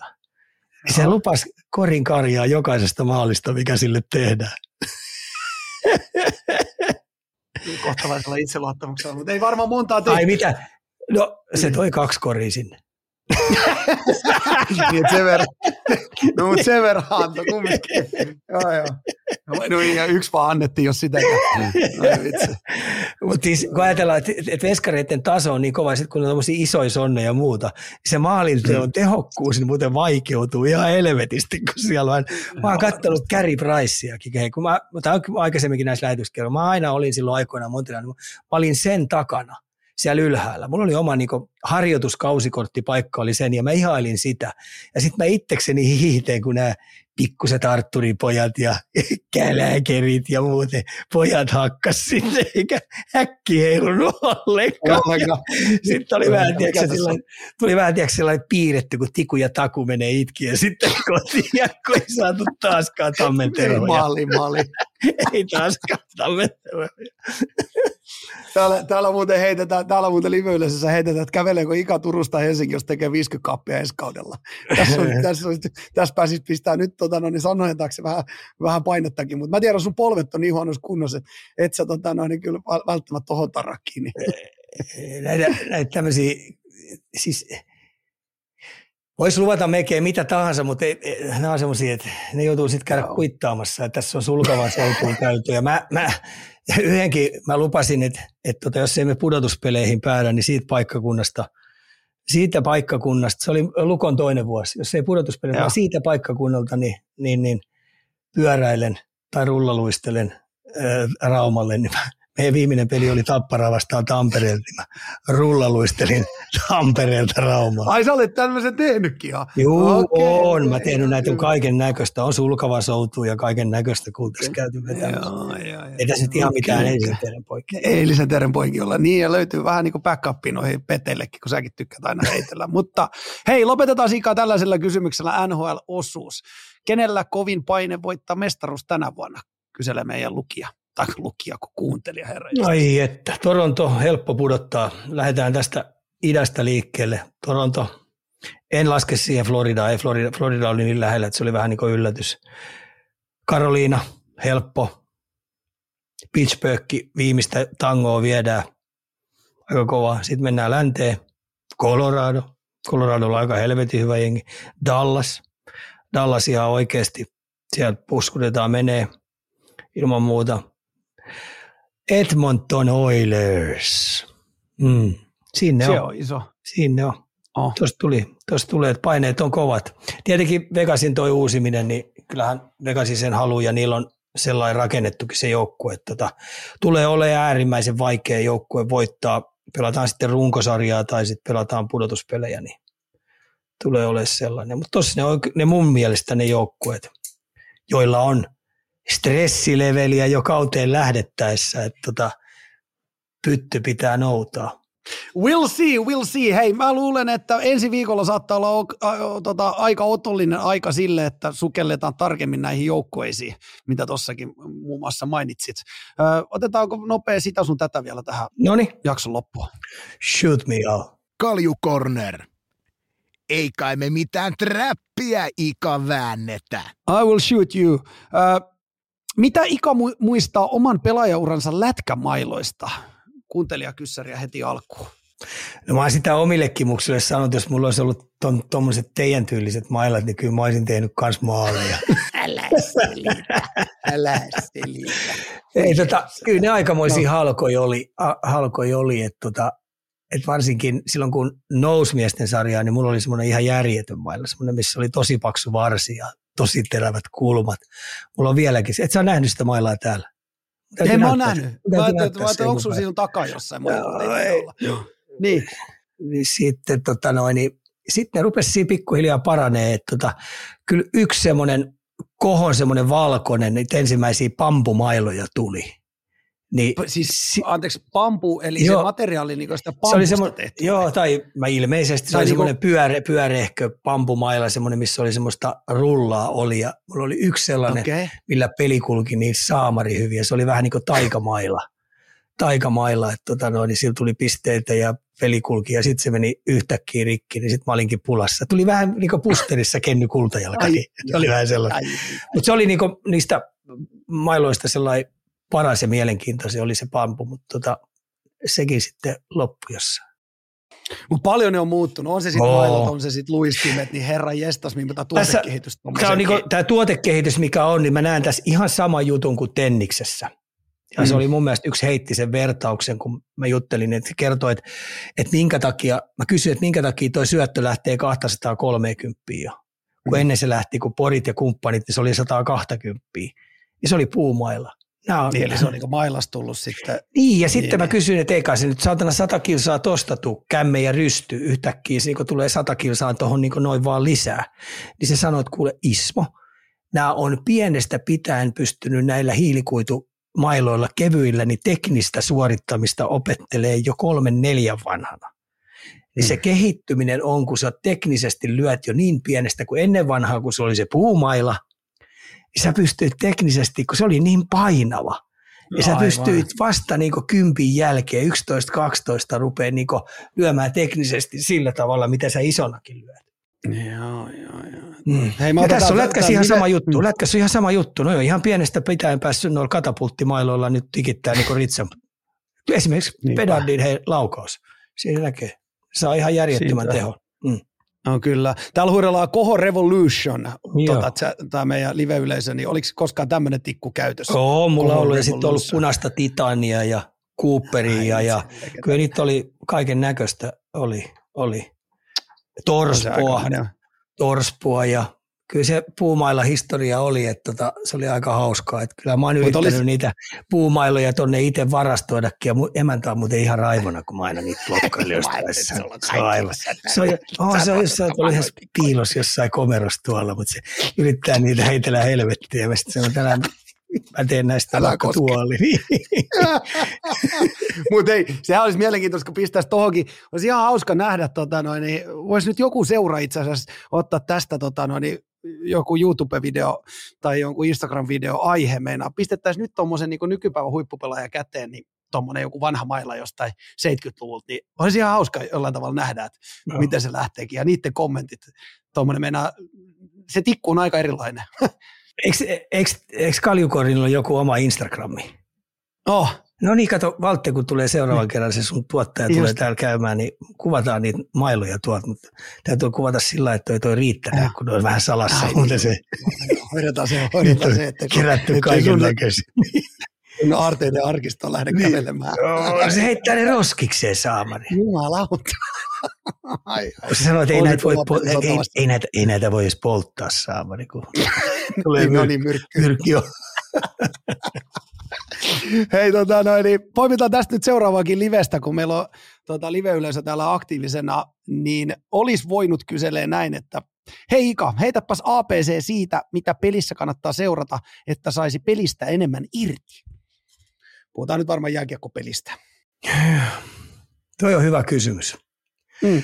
Tota, mä itse menen aina sillä aina esimerkiksi kun mä menen Turkuhalliin kattoon, niin mä menen aina sinne Tepsin puoleiseen, missä maalivahti on, niin sinne ihan sitä sivustoa sinne, sinne, sinne kulmaa ylös. Joo. Ja mä pystyn sieltä katsoa sit niitä taktisia juttuja. Mutta jos haluaa, ei, ei, ei ole niin innostunut niistä taktisista jutuista, niin sitten valkkaa aina yhden pelipaikan.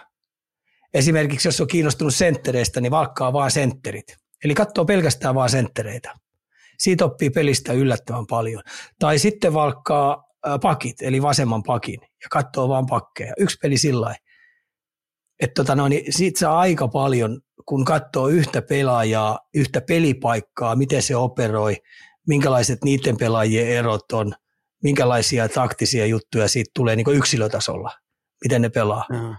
Se on yksi, yksi tapa. Nimenomaan taktisia juttuja täällä. Siin, Joo, ne taktisia niin juttuja, niin se oli mun tapa. Et mm. mä, me, mä haluan nähdä sen koko kuvan. Että tota, no, niin mä mm. menen sinne ihan ylös viistoon, en, en ihan päätyy, koska siinä tuli se verkko, niin mä katson siitä sivusta, niin siitä sivusta näkee ihan hyvin, niin siinä näkee taktisia juttuja aika paljon. Et jos sä meet ensimmäiselle riville, niin sitten täytyy no. olla jo harjaantunut aika, aika hyvin, että mitä sä näet, ja sä pystyt hahmottamaan niitä taktisia, mutta ylhäältä on aika helppokin katsoa ja piirrellä itsellä niitä, niitä niitä hyökkäyksen lähtöjä ja päätypelaamista ja, ja, ja keskialueen puolustuspelaamista, niin on aika helppo. Kaikki aloituskuviotkin näkyy aika helposti noista. Mm. Ja sitten pitää, mutta, ja sit pitää mm. olla vielä yksin. Sitten pitää olla vielä yksin. Että jos mm. sä oot kaverin kanssa katsomassa, niin se menee paskan jauhamiseksi. Just se. Mm. Ja eikä mielellä hirveästi kaljaakaan koneeseen siinä. No ei siinä Vaikka tietenkin, vai, vai, niin, varsinkin jos on taktisia. Mutta minkä taktisen jutun voi löytää helposti siitä jos no kaikista he, tämähän on kaikista helpoin, tämä on ylivoimaisesti helpoin. Mä oon tänään sitä viimeksi hitellyt ja puhunut puhelimessa tänne Keski-Eurooppaan, niin tämä kerätään joukot kasaan. Mm. Lähdetään kontrollilähtöön. Maailman helppoa. Toinen, toinen on tämä keskialueen trappi. Se on kaikista helpoin. Siinä on kaksi, mitkä ylivoimasti helpointa hahmottaa. Eikö niin? No on, on, on ehdottomasti, ehdottomasti on, on. No mutta niitä vaan tutkiskelemaan tuossa nyt ikäviin. No ei niitä kannata tutkistella, mä oon nähty. Mä oon esimerkiksi ihan raivona, tiedätkö, niille kuvaajille, kun mä himas aika monta peliä, niin aina kun tulee tämä, menee maalin taakse sinne piiloon ja sitten vaihdetaan, kun se kestää sen 15 sekuntia, kun molem. Totta kai se hyökkääväkin joukkue antaa, että vaihtakaa tekin nyt tuore viisikko, se vastustaja että pääsette siihen keskialueen. Sitten kun omat vaihtaa, niin siellä tulee, niin se kestää 15 sekuntia siinä, niin jumalauta – se saamari kameramies, niin se kuvaa sitä maalin takana olevaa äijää, vaan se on ainoa, mikä siinä kuvaruudussa näkyy. Kun just silloin pitäisi vähän niin kuin, että näytä nyt, onko ne edes minkäännäköistä variaatiota, onko se sama peruuttava 05 tai millä tavalla, kun nyt siellä on muutama joukko jopa uskaltaa lähettää sinne kauemmaksi äijää, niin millä takaa, niin kuin, tiedätkö, hyökkäys siniselle, niin minkä mm. takana ne on, niin ei jumalauta ne kuvaa sitä yhtään. Mä, jos mä haluaisin yhden äijän, jos mä haluaisin yhden äijän tota noin, niin kuvia, niin mä ostaisin niitä sisukuvia, mikä niitä purkkakuvia, mistä kerätään niitä ei. Joo, okei, okei. Joo, mä, joo mä, ymmärrän, mä ymmärrän hyvin. Eli paikan päältä on pa- kaikki pa- parasta tai oh. paikan päälle katsoa. Mutta mitkä, mä nyt täällä vähän sua kiusottelen tässä näin meinaan. Mitä niitä vaikeita sitten on? Semmoisia, semmosia, jos on tietyllä tavalla, että on pitkään jo seurannut ja, ja, ja jollain tavalla perusjutut ole hallussa, niin mitä sieltä semmoisia kivoja taktiikkajuttuja olisi sitten semmoisia vähän sieltä vaikeammasta päästä, mitä voisi, jos haluaa ottaa stepi eteenpäin seuraamisessa? No vaikeita on, vaikeita on päästä vähän siihen, että onko se, kun aina, on, sehän menee sillä että on rytmi hyökkää puolusta hyökkää, tai sitten puolusta hyökkää puolusta, jompikumpi aina mm-hmm. t- menee, niin, niin vähän päästä siihen, että, että mikä tässä on niin kuin, minkä takia noin, mitkä ne jatkot on. Mä kysyn aina, että et syy ja seuraus, että jos nämä yrittää tämän, niin mitkä ne jatkot on? Ei mulle riitä se, että meidän hyökkäysten päätös on, että kaksi menee painottomalta puolelta ja äh, pakki jää sinne kauemmaksi tai pakki tulee keskelle. Mua kiinnostaa, miten me ne jatkot, kun se kiekkohan lähtee syötön jälkeen jonnekin, niin miten me ne jatkot pelataan ja puhutaan jatkopelaamisesta. Se on se, mikä on sitten jo next leveliä. Ja hirveän monet liikassakin jää mulle kiinni, kun ei ole mietitty, että ihan oikeasti, miten nämä jatkot tosta. Että et miten me jatketaan, kun me ollaan nyt hyökätty, niin miten me puolustetaan tämän hyökkäyksen jälkeen heti, koska vastapuolikin välillä saa sen kiekko, eikö niin? Ollaanko me rytmitetty, mm-hmm. rytmitetty riittävän oikein, jotta me pystytään heti riistää se kiekko, koska ne on hyökkäämässä. Ja me riistetään mm-hmm. se kiekko välittömästi tuossa uudestaan, niin silloin me ollaan ylivoimaisesti parhaalla maalintekosektorilla, koska silloin osa jätkistä on pois. Eli aina kysykää, että mitkä jatkot on. Tämä on miehille helvetin helppo kysymys, kun nehän menee paariikin aina. Niin eihän, mm-hmm. eihän se paari-ilta kiinnosta poikamiehiä, vaan niitä no kiinnostaa ei, mitkä jatkot, niin on aina game plani. Kyllä, Kyllä, jatkot, jatkot, jatkot. joo, joo. Mutta hei, tuossa nyt, tossa nyt muutamia tippejä sinne, jos haluaa viedä tota, noin, niin, oman katselukokemuksen nextille levelillä. Hei, seuraavana meillä täällä, että minkälaisia mind on tullut vastaan huippuurheilussa? Urheilijan täytyy kuitenkin pystyä keskittymään olennaisen, vaikka henkot asiat painaisivat kuinka päälle. Niin tässä nyt varmaan haetaan sitä, että miten, miten, miten pelaaja pääsee siihen zoneen Onko se niitä rutiineja? Mulla oli ainakin musiikki silloin. Tuli ensimmäiset MP3-soittimet ja mulla oli tietty ennen, kun mä menin koppiin pukemakamoin, niin yksi lenkki ja yksi biisi. Tota, muista omalta. Joo, toi on toi rutiini, toi mindset on aika kova ja sitten kun siellä tapahtuu taivaan ja maan välillä, että et tässä on tietenkin 27 vuotta oli joukkue, joukkue, niin on nähnyt ihan tosi kovia juttuja.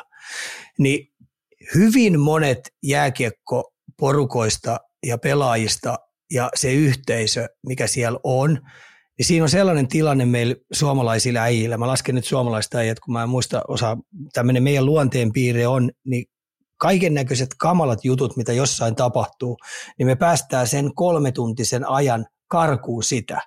Mm. Ja sitten alkaa se kova maailma. Eli, eli periaatteessa se kaveripiiri, se lätkäyhteisö on niin tiivis, niin hieno paikka, että et vaikka on kamaliakin juttuja tapahtunut, niin sä tiedät, että tämä pitää susta vähän aikaa huolta. Mä pääsin karkuun vähän sitä julmaa juttua. Vähän sama kuin mun striimikin monelle, voisi ajatella. Tulee, no tulee tänne katsoa ja näin poispäin. Niin. Mutta mä saan ainakin, niin kuin mitä moni sanoi, että, että tänne on kiva tulla lepattamaan niin. ajatuksia ja, ja, ja niin kuin unohtamaan huolet. Mut joo. Ja sitten ja sit jos se yhteisö on vielä sillä niin että se on rehellinen sillä ei ollut koko aikaa kaikki oppinut tunteet toisinaan, sä pystyt olemaan sinne avoin ja sä voit kertoa niille mm. vähän huolia, että meillä on nyt emäntä sairaana aika pahasti tai nyt on isä poistunut, niin se yhteisö ottaa sut sillä huostaa ja, ja tukee sun sen pelin läpi. Mm tiedätkö, että et, et ne pitää ostan, sitä backupia niin tosi, tosi tarkkaan. Että se on niin siinä mielessä lätkäyhteis on ihan loistava paikka. Ja me päästään niin sillä, sillä tapahtumalla, jopa niillä harjoituksillakin välillä, että pääsee vähäksi aikaa, tiedätkö, karkuu sitä arjen kovuutta.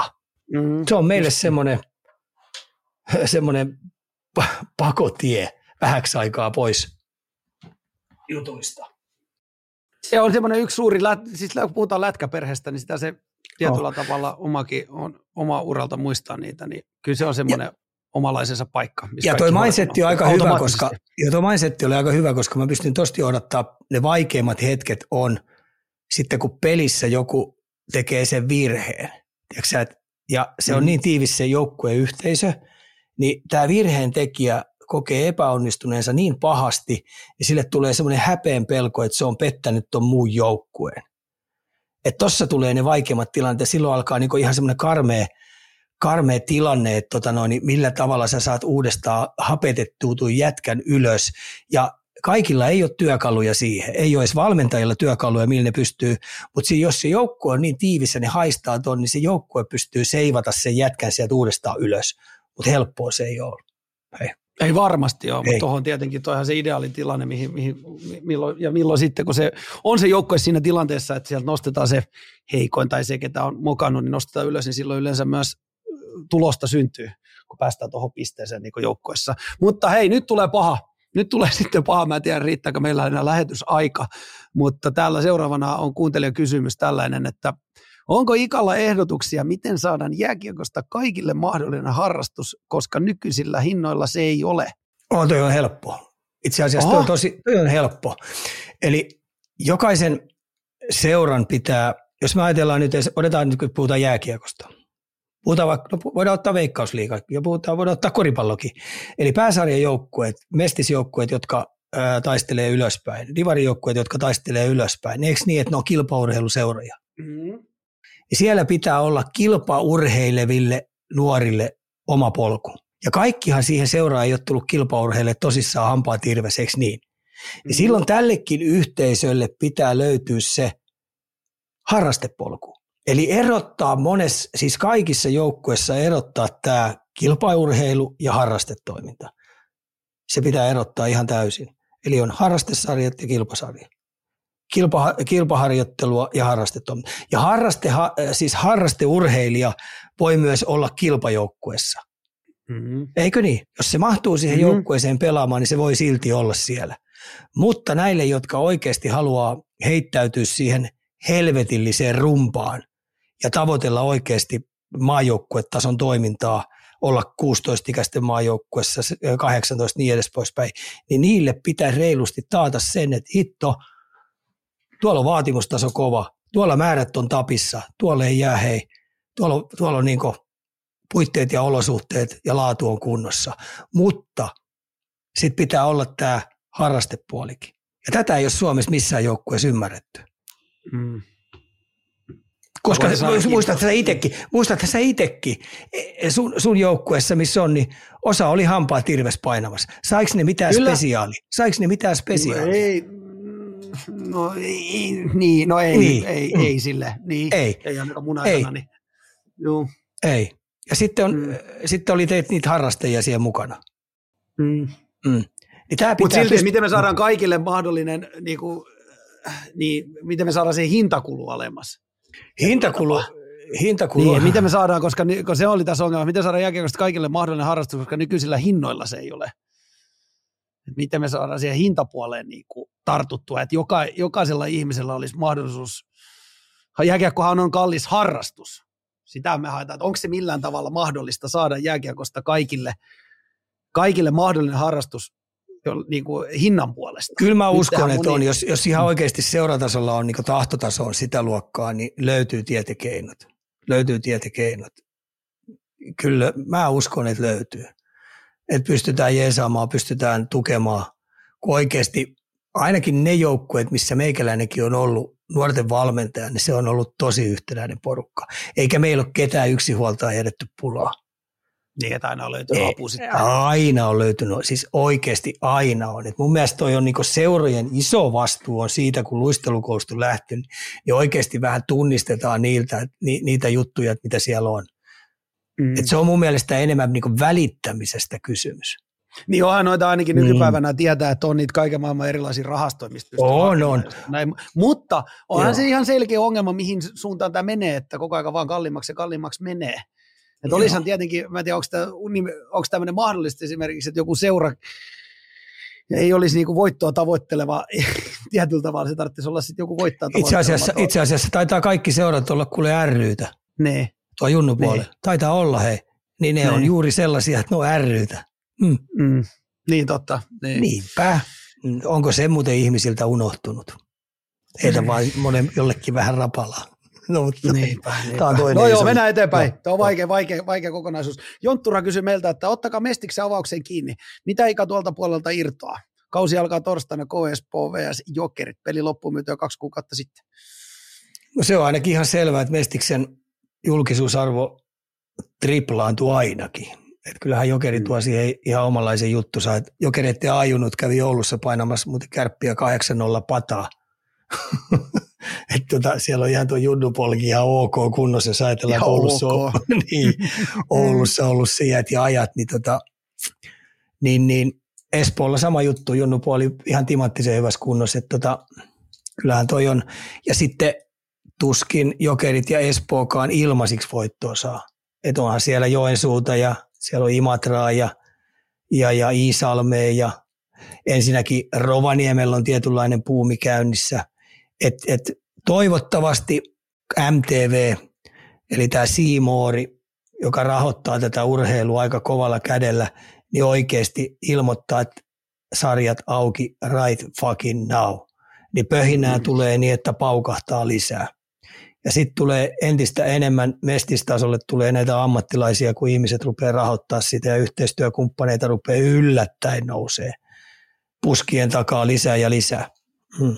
Mä, tota, mulla oli pakko, ei, me nyt tiedetään mistä tämä johtuu menemättä sen enempää, mutta tein tämmöisen sivuhuomion, tuli siis uutisissa vastaan, että tämä luen tästä nyt Ilta-Sanomien uutiset. Mestisseura Kiekko Espoon tuoreemmasta tilinpäätöksestä paljastui, että Espoolaisseura teki viime kaudella til, äh, tilikaudella tappiota peräti 397 000 euroa.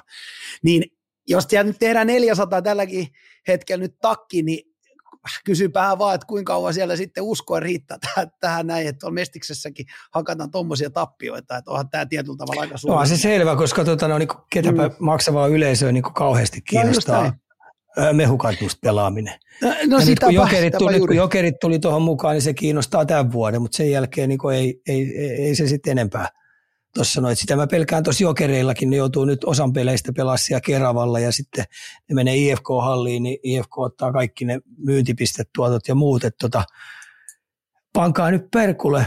Liika auki. Niin, liikaa auki, niin sitten voidaan rupea puhua, kuka tekee mitäkin ja ketkä rupeaa rattaalta putomaan ja niin edes poispäin. Mm. Just näin. Eteenpäin.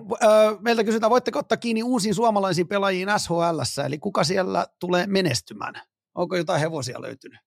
Öö, no Pajuniemi, Malmö, Malmö, Pajunen, Kuokkanen siellä, Malmö, Oskari Laaksonen tietenkin Luula ja ää, Poriströmi meni tonne, tonne, tonne, tonne, nyt on blackoutti, meni, ää, joka tapauksessa meni live-yleisö auttaa, jos Joo, Boriströmi niin. Enka, joo, ja sitten tietenkin Samporanta meni Mooduuseen. Siinä oli eka pelissä oli vielä pelikielto.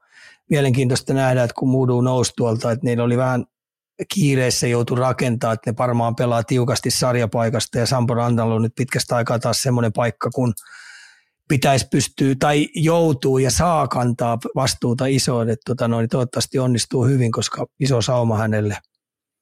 On. HV71. Oh, niin 71, joo. Yes. Joo.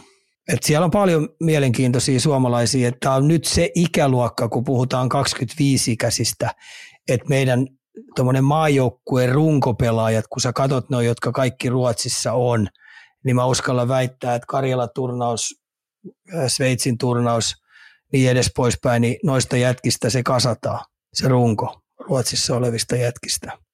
Seppälä meni sinne et siellä on mielenkiintoisia jätkiä, uusia jätkiä, nuoria mennyt sinne ja katsotaan, miten ne pystyy vastuuta kantaa. Innalla on tietenkin toista vuotta Frölundassa mielenkiintoista nähdä, koska hyvässä kunnossa se lähti täältä Turusta ja intoa täynnä. Ensimmäisen mm. pelin ne hävisi Timroolle, voisi sanoa melkein pysty. Se Timroosta on sanottava, Timro on kaksi matsia nyt tuossa nähnyt, niin, niin, niin Aleksi Rindel – ihan järjettömän hyvin pelaa. Samoin tietenkin Elmeri Eronen, meidän Turun poika. Meidän pelaa, Turun poika, niin, pelaa pirskati hyvin. Että Aleksi Rindelin niin. kaksi ensimmäistä peliä oli mulle tosi iso yllätys, että tota, se on mennyt hu- huimia steppejä eteenpäin. Mikuksi heittää täältä, että kai se Kalle Kossi, Kossilakin joo, viime vuoden tapana edelleen Ruohomaa, sama, joo, Kalle Kossila, Ruohomaa, totta kai ne on, ne on niinku sellaisia tehtaan takuujätkiä. Isolla hinnalla vielä saaneet jäämään sinne.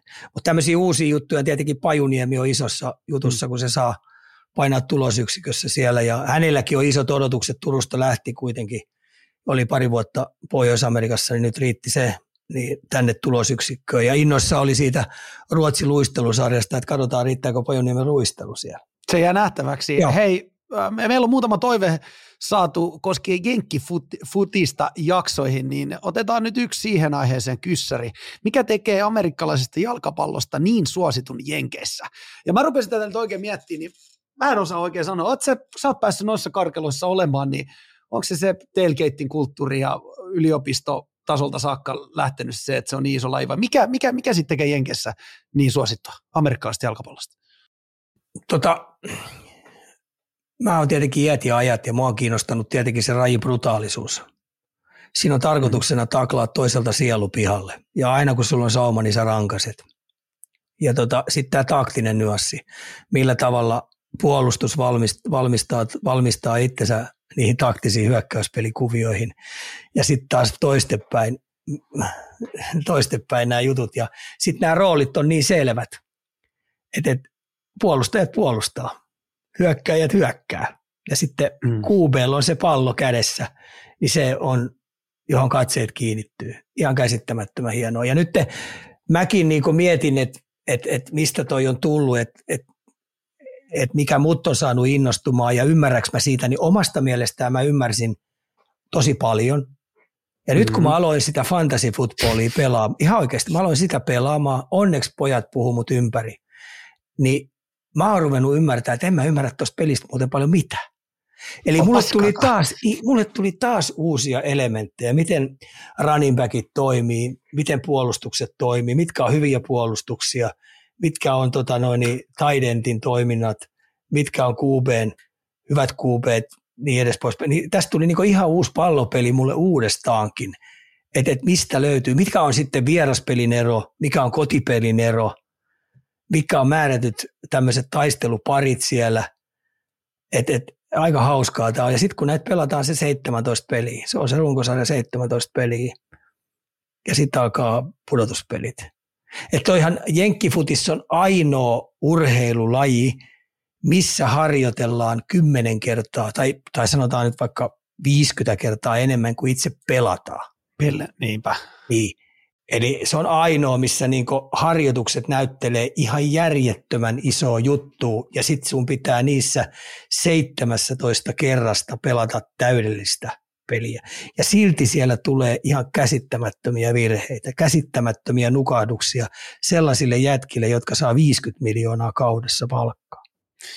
Niin se on vähän semmoinen laji, että se on vähän, en mä nyt sano, että vertaa, mutta niin kuin, vähän niin kuin Game 7 koko aika käynnissä. Joo. Jokainen peli on erittäin, erittäin, erittäin tärkeä. Joo. Siinä on panosta, joka ei tule niitä tiistailla TPS Saipamatseja sinne, sinne sarjaan.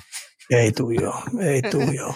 Ja totta kai sitten siinä on se kulttuurikin on vielä, kun sä itse puhuit ne tailgateit ja muut, mm. niin tuli. Ja, mm. ja sitten tietenkin toi nuoriso on mulle kertonut, että mistä toi tämä uusi, kun tässä oli NFL oli kuihtumassa huonompaa ja huonompaa ja huonompaa suuntaa koko aika, niin kun tämä fantasy football tuli, niin sen suosio roihahti.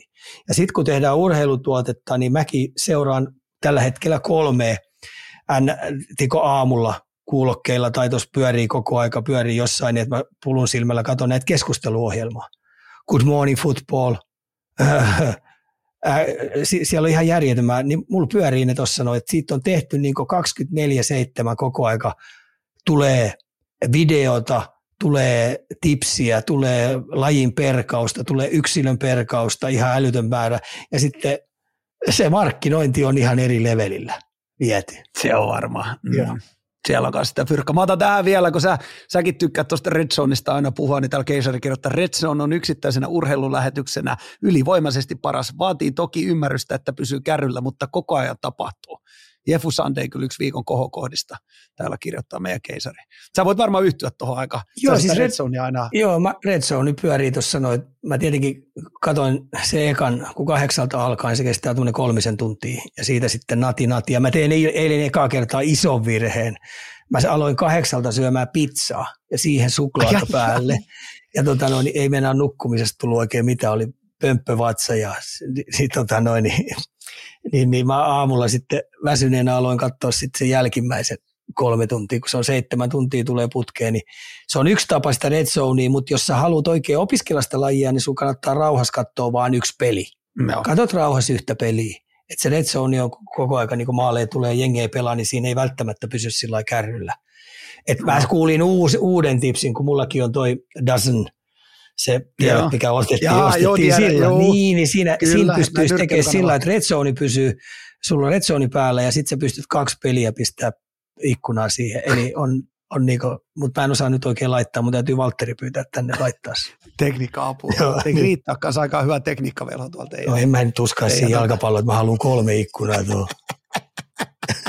Parempi pitää tämä meidän tietä ota, ota, ota nopea, joo, joo, ehdottomasti. Ota tuota nopeana nyt vielä, kun täällä runoilija kysyy, että mistä kannattaa lähteä liikkeelle Jenkkifutiksen katsomisessa, niin otapa nyt nopea tipsi siihen.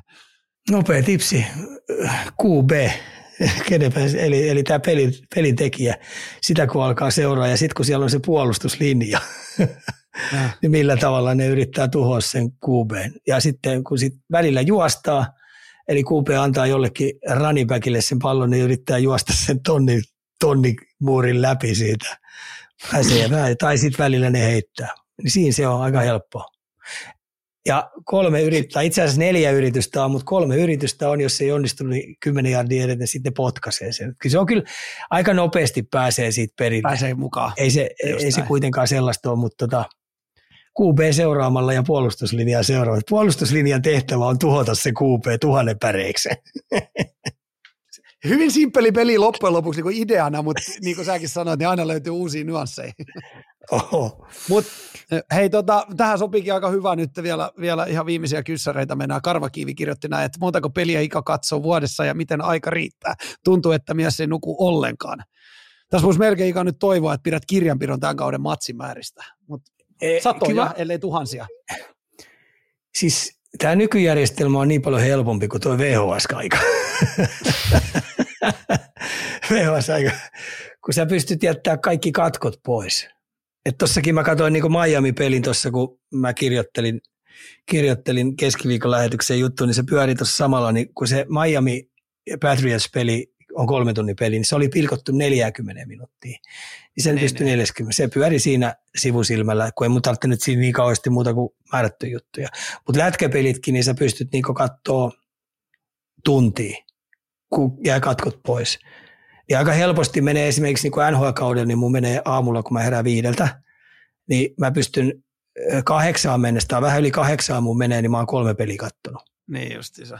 E, mutta tästä sen mä muistan, että pitäkää tämä mies nyt tota noin, niin siinä tulospiilossa, se on sulle aika tärkeää. Joo, se on. Siis he, Twitterissä on ihan turha täkällä mihinkään, älkää joo, täkätkö saatte. Joo, tai, 12 jäl- ka, tai itse asiassa 12 mm. jälkeen, koska sitten mä oon saanut kunto, kuntopyöräilyt pyöräiltyä ja sitten tota, noin, mä oon uimiset käynyt uimassa tuolla meressä ja niin, niin sitten 12 jälkeen niin mä sit pystyn vastailemaan, jos jollain on oikein hätä. Mm. Just näin. 12 jälkeen vasta lupa täkäillä Twitterissä. Toi, toi on veemäinen sitten tietenkin nämä liikapelit, kun liikapeliä mm. sä et pysty tulospiilossa pitämään, niin sä katot, mä seuraan aina yhtä liikapeliä. Ja sen jälkeen sitten mä joudun sieltä oikeastaan valkkaamaan jonkun mielenkiintoisen, niin se katsotaan sitten pikana. Niin kuin sillä niin. tiedetään katkot pois. Ja jos siellä on joku ylivoima tai alivoima, niin välttämättä niitä katon, niin mä pystyn sitten kuitenkin kaksikin liikapeliä nopeasti perkaamaan. Et, et, se riippuu sitten mielestä, mutta se ei ole niin kivaa, kun oikeasti sä tiedät sen saatana tuloksen. Tuloksen, mm. just näin. Ymmärrän hyvin. Hei, vikana, meillä on tota vartti lähetysaika jäljellä tässä softassa, niin mä luulen, että vartti meille riittää tähän loppuun. Mulla on enää täällä he mennään Arsenal. Otettiin se siinä jakso alussa jo vähän, vähän tota Frametille, mutta öö, no itse asiassa, eikö sä kertonut se aika hyvin? Mitä siinä kävi oikein siinä Arsenalissa? 0-1 voitto, sä toivot kolme mutta, Joo, mä voitin kolme, mutta, tota- siis mä lähdin siitä, että tuo peli rupesi rullaa, mutta se oli vähän tuommoinen, kun Everton oli vetänyt sen lontoolaisen, tai Liverpoolimaisen pussin sinne, kaksikerroksisen pussin sinne omille, niin vähän kierräteltiin palloa. Mun mielestä se oli vähän semmoista höpö, höpö toimintaa. Et mentiin vähän siitä, mistä aita on matalia. Vähän rupesi pelkokin per, tai kalsarissa hakkaamaan, että hitto yksi vastaisku, niin se on 1-0 Evertonille. Koska kauheasti Eh, Liverpoolissa Evertonia vastaan ei ole menestystä moneen moneen vuoteen tullut. Sillä että kolme pinnaa sieltä olisi ihan ratiriitilanattu. Sen takia mä otin vastaan tämän 1-0. Ja ajattelin sitten, että tota, ehkä se on hyvä, että on vähän tahmeita alkukaudesta ja pääasiat keräävät pisteitä eikä hävi pelejä. Ja kolme pinnaa on aina vieraissa aika hyvä suoritus. Enempää kolme pinnaa aina, kolme pinnaa aina kolme pinnaa. Joo. Hei Ika, vapaata sanaa tähän loppuun. Onko jäänyt jotain On, siis on. Tietenkin no. ensi taas mukava urheiluviikko Serbiassa on paini MM-kilpailut. Eli siellä olympiapaikoista on taas raskaan sarjan pojat Savolainen ja Kuosmanen painamassa itteensä, että saisi sen olympiapaikan. Et toi sitten on kovaa jatsia, toi hei paini. Siellä on viiden ryhmissä on ja se tulee – Yle, Yle näyttää tietenkin mitalipainit ja taitaa olla Yle Areenassa sit muita, että kannattaa seurata, koska aika isoista jutusta. Tämä Kuosmanen on aika hauska poika, kun se veti 97 kilos, kilosissa, niin nyt se painaa siellä 130 raskassa. Sieltä tulee 130 kilosia jätkiä vastaan ja se on nyt useamman vuoden tässä jumpannut itteensä painavammaksi. Vikkelähän silloin 97 vikkelyskä ja siellä on isoja tonnikeiju vastassa, niin se on nyt saanut vähän massa ja muuta. Et siinä on kaksi sellaista, jotka on ihan tosissaan sauma nujissa olympiapaikka. Tämä, tästä, tämä on nyt iso suositus. Meidän viimeksi suosittelit tennistä ja Davis Cupia, suomalaiset pärjäsivät. Nyt tuli sitten painia, niin oletus onhan nyt tietenkin, että siellä mennään pitkälle. No jumalauta, tiedätkö, äh, Suomi on painijoiden luvattu maa ollut iät ja että me ollaan painittu ikä, niin sen takia niin esimerkiksi tämä ei koskaan saisi poistua meiltä tämä painin seuraaminen. Ja noin mm. jätkät, jos, jotka on, no, on he elämäntapa intiaaneja. Ja niillä on hei ihan oikeasti, ne painaa hei sydämellä, tuossa on monta vuotta painanut tämä olympiaunelma äh, verkkokarvoilla. Ja, ja, jo, ja itse asiassa nämä karsinnat on huomattavasti kovemmat aina kuin itse olympialaiset. Ja sen takia mä nyt toivon, että näissä MM-kilpailuissa, että esimerkiksi tämä kaksikko nassauttaa sitten, sä nyt saisin olympiapaikan. Mm. Toivotaan, toivotaan, että Suomi-pojat menestyy. Hei, kiitos tästä, tästä viikosta Ika ja tästä illasta. Öö, kiitos myös meidän kuuntelijat kysymyksistä. En mä usko, että tässä enää mitään muuta kuin kuulemiin ja ensi viikolla nähdään ja tehdään tästäkin viikosta mestariteos. Kiitos. Kiitos.